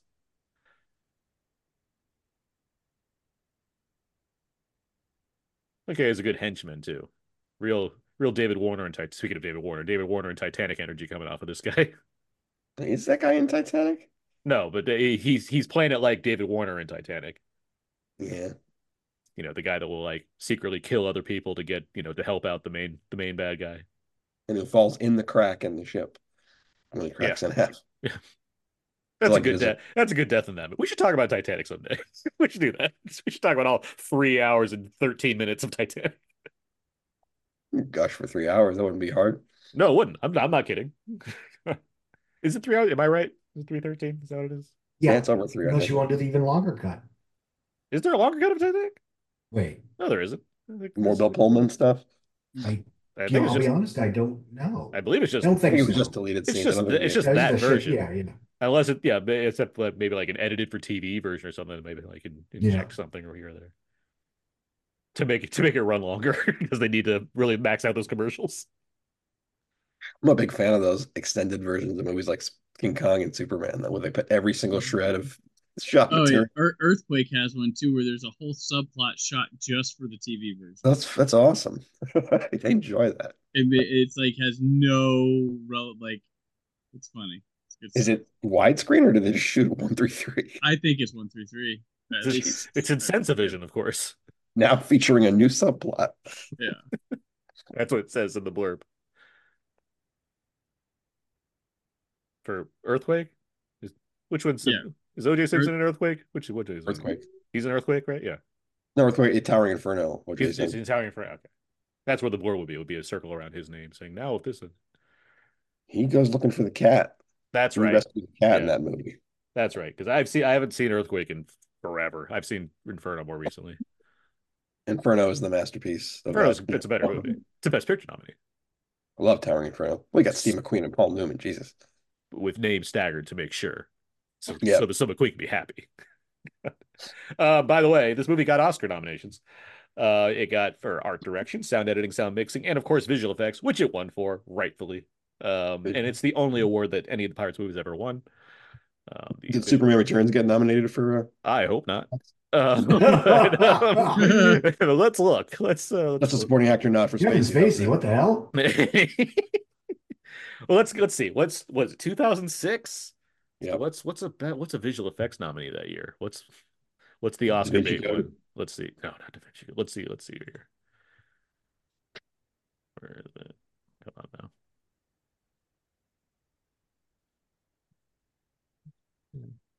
Visual effects. 2006, we have Poseidon, the remake with from uh, Mhm. Wolfgang, and, Mhm. and and Superman Returns. Look at that, Superman Returns made the cut. really? Oscar nominee, Superman Returns. I guess we have to think like what else would be in there. Mission Yeah, 'cause, you know, Back then, there weren't an ungodly number of movies like Casino this. Royale. I bet they I bet they bid for it. Can't imagine. Night they at the. Museum, if they had campaigned, maybe. uh, I'm sure that was in the running. Yeah, Night at the Museum looked dated when it came out. House of Wax. Previous year, I think. Son of the Mask could have been in there. okay, hold on, because the, so this stuff. By the end of this movie, we've been through a whole lot of it, right? It's been two and a half hours, and now Naomie Mhm. Harris is being like, "What you got to go to World's End?" And like, what is this gonna be? And some guy's walking down. Who could this possibly be? I'm still sitting there like, I don't know who this could be. I don't even like. I'm not even considering the idea that it could be somebody we know already. And here he is. Geoffrey Rush pops back on screen, making his Perfect. face monkey on his back, and he bites the apple. Apple. That's the best part. When he bites Yeah. the apple, that's when the audience, I think, actually really cheered. Like This is this isn't for our world, is it, Mrs. Utani? no. What is that? Oh, yeah, no, the theater we when Scott I saw people with like jumped out like it was like home run got hit at a baseball game, and the, by the home team. And even then, I was like, okay. I mean, I like Leo Point, Leo Point, Leo Point. Leo Point. He's saying okay. I think that's a pretty good. It's fun because he's a fun character. It's fun to be like Barbossa's going to come back. Yeah. He's, he's the biggest missing piece. Even from the then, I was cranky about bringing characters back from the dead arbitrarily in this kind of movies. This is a movie Oh. that has undead creatures on the Flying Dutchman, Scott. I think we get away with with the guy that got a little. He was flesh wound on already dead in the first movie. Yeah, exactly. That's fair. And it's Like, more what? satis- It's wasn't the, back from that's why the apple chew matters because that's what was so important. He wanted to taste again. He couldn't, That's when you know he's alive. and now we know Oh. he's alive. It's no trick. We're seeing him eat an apple. Very Back to the. Future 2 brings back Doc Brown from Back to the Future 1, 1955. So, he you just know, died bring minutes back- or whatever he happens in this movies.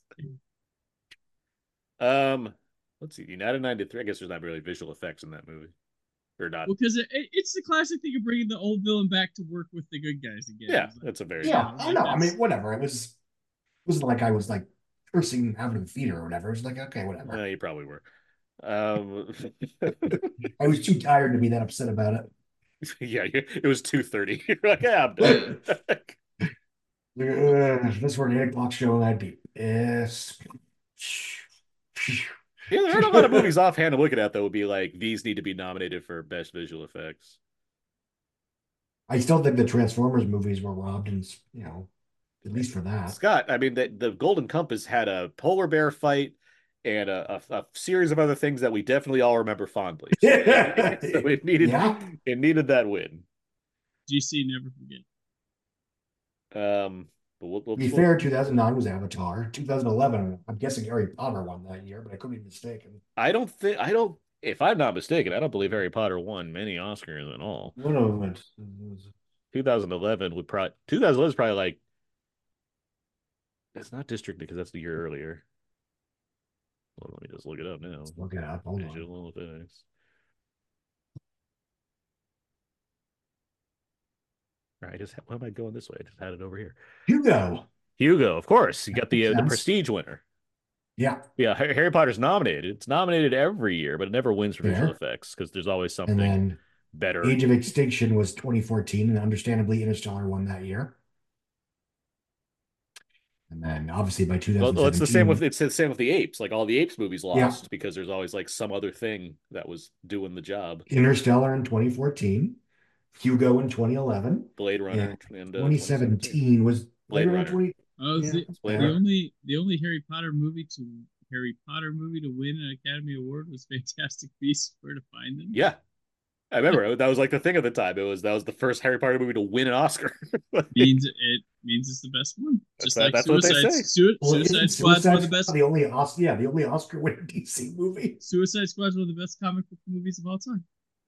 Well, in in, the, in that universe, In this in, in this universe we live in, Aaron, I mean, The Dark Knight won several Oscars. I mean, it's, I don't know what to tell it's it sits it sits it sits with Suicide Squad as one of the finest. It sits side by side. That's how. That's what it is. I can- and argue with there's that. Joker, Suicide Squad, of course, Dark Joker. What, Knight. how can I forget? Best Picture Director nominee, Joker. Mhm. Well, we've done it. We've talked about the second Pirates of the Caribbean. Oh, by the way, I forgot to mention the Dead Man's Chest winning. That's the first time ILM won since Forrest Gump. That's a crazy fact to me. That's that's that's wild to me. Because none of the Um, prequels won. You know, they didn't do it. Was it just Lord of the Rings three, you know, one, two, three, bam for a while? Uh, let- let's see.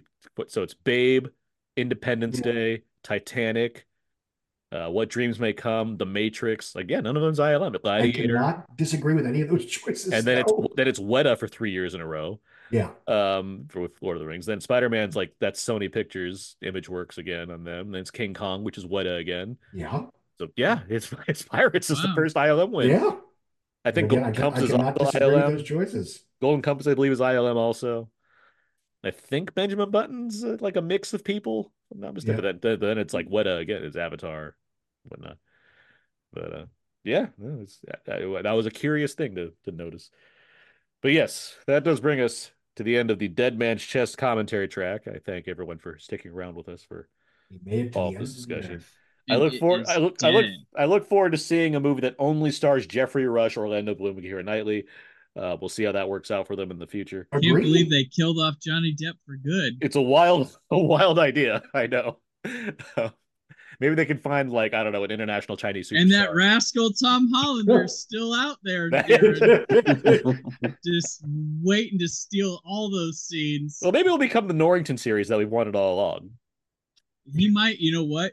He might kill him in surprise when Keira Knightley goes to confront, and there, and he's like, you know what? Kill the past, or Yes. kill it if you have to, and be like, come with me, we can do this. Because he'll like have his sword on like a, a string and pull it and cut Hollander in half, and then they'll fight all his guards. Yeah, and Jack's well, not Jack, but Yeah. um, uh, Barbossa will take a a pirate ship and just full speed ahead through the castle. They'll call it the Norrington maneuver. It's gonna be good stuff. You you guys just you wait. Everyone will say, Or, or the, it's gonna be the other job?" Barbossa maneuver. Yep. It's only gonna take like a ten minutes There's gonna be a casino island. It's a it take- couple characters go to. It's gonna be awesome. for only ten minutes, but it will seem like everyone thought it was an eternity, Yep. Three minutes. And it'll be Three be. minutes. They're it'll- in the casino for three minutes. They're recruiting Benicio del Toro for three minutes, and they're escaping on horseback for three minutes. Almost like I That's the said, ten minutes, and we added up the same thing at the end there. But okay. And I didn't think, Like- and I didn't think any of it was bad. It's well, what I the thing I hate about Star Wars is when they go to new planets that we've never seen before. That just sucks to me. That look visually different, or look like they're how trying to. dare they leave the uh, desert? Can I have forest and desert back, please? So that does bring us to the end of this Dead Man Chess concert track. Where can people find more of you guys online? Uh, Scott, when, where can people find more of you? Uh, I do a weekly column uh, for Puck News in the What I'm Hearing newsletter, and I maintain the Outside Scoop at Substack, which is basically my new home base. All right. Yancy Uh, anything you'd like to plug? No, no, no. Um, I'll be here back here next month with you guys. I'll be cramming with on this mo- on the series until then. Sounds good. Brandon Peters. BrandonPetersShow.com. That's my podcast. It's got a YouTube channel. We're talking, uh, doing this month of February, rom com roulette. We're talking about three romantic comedy movies uh, from a wide range. Have a the episode posted right now is Return to Me. Uh, then the next is uh, It Happened One Night, and uh, then Modern Romance. Through our little thing, and also you can find everything uh, live podcast stage and PopCon or podcast awards related at PopCon, PopCon.us, happening in Indianapolis at the end of April and Louisville at the end of August.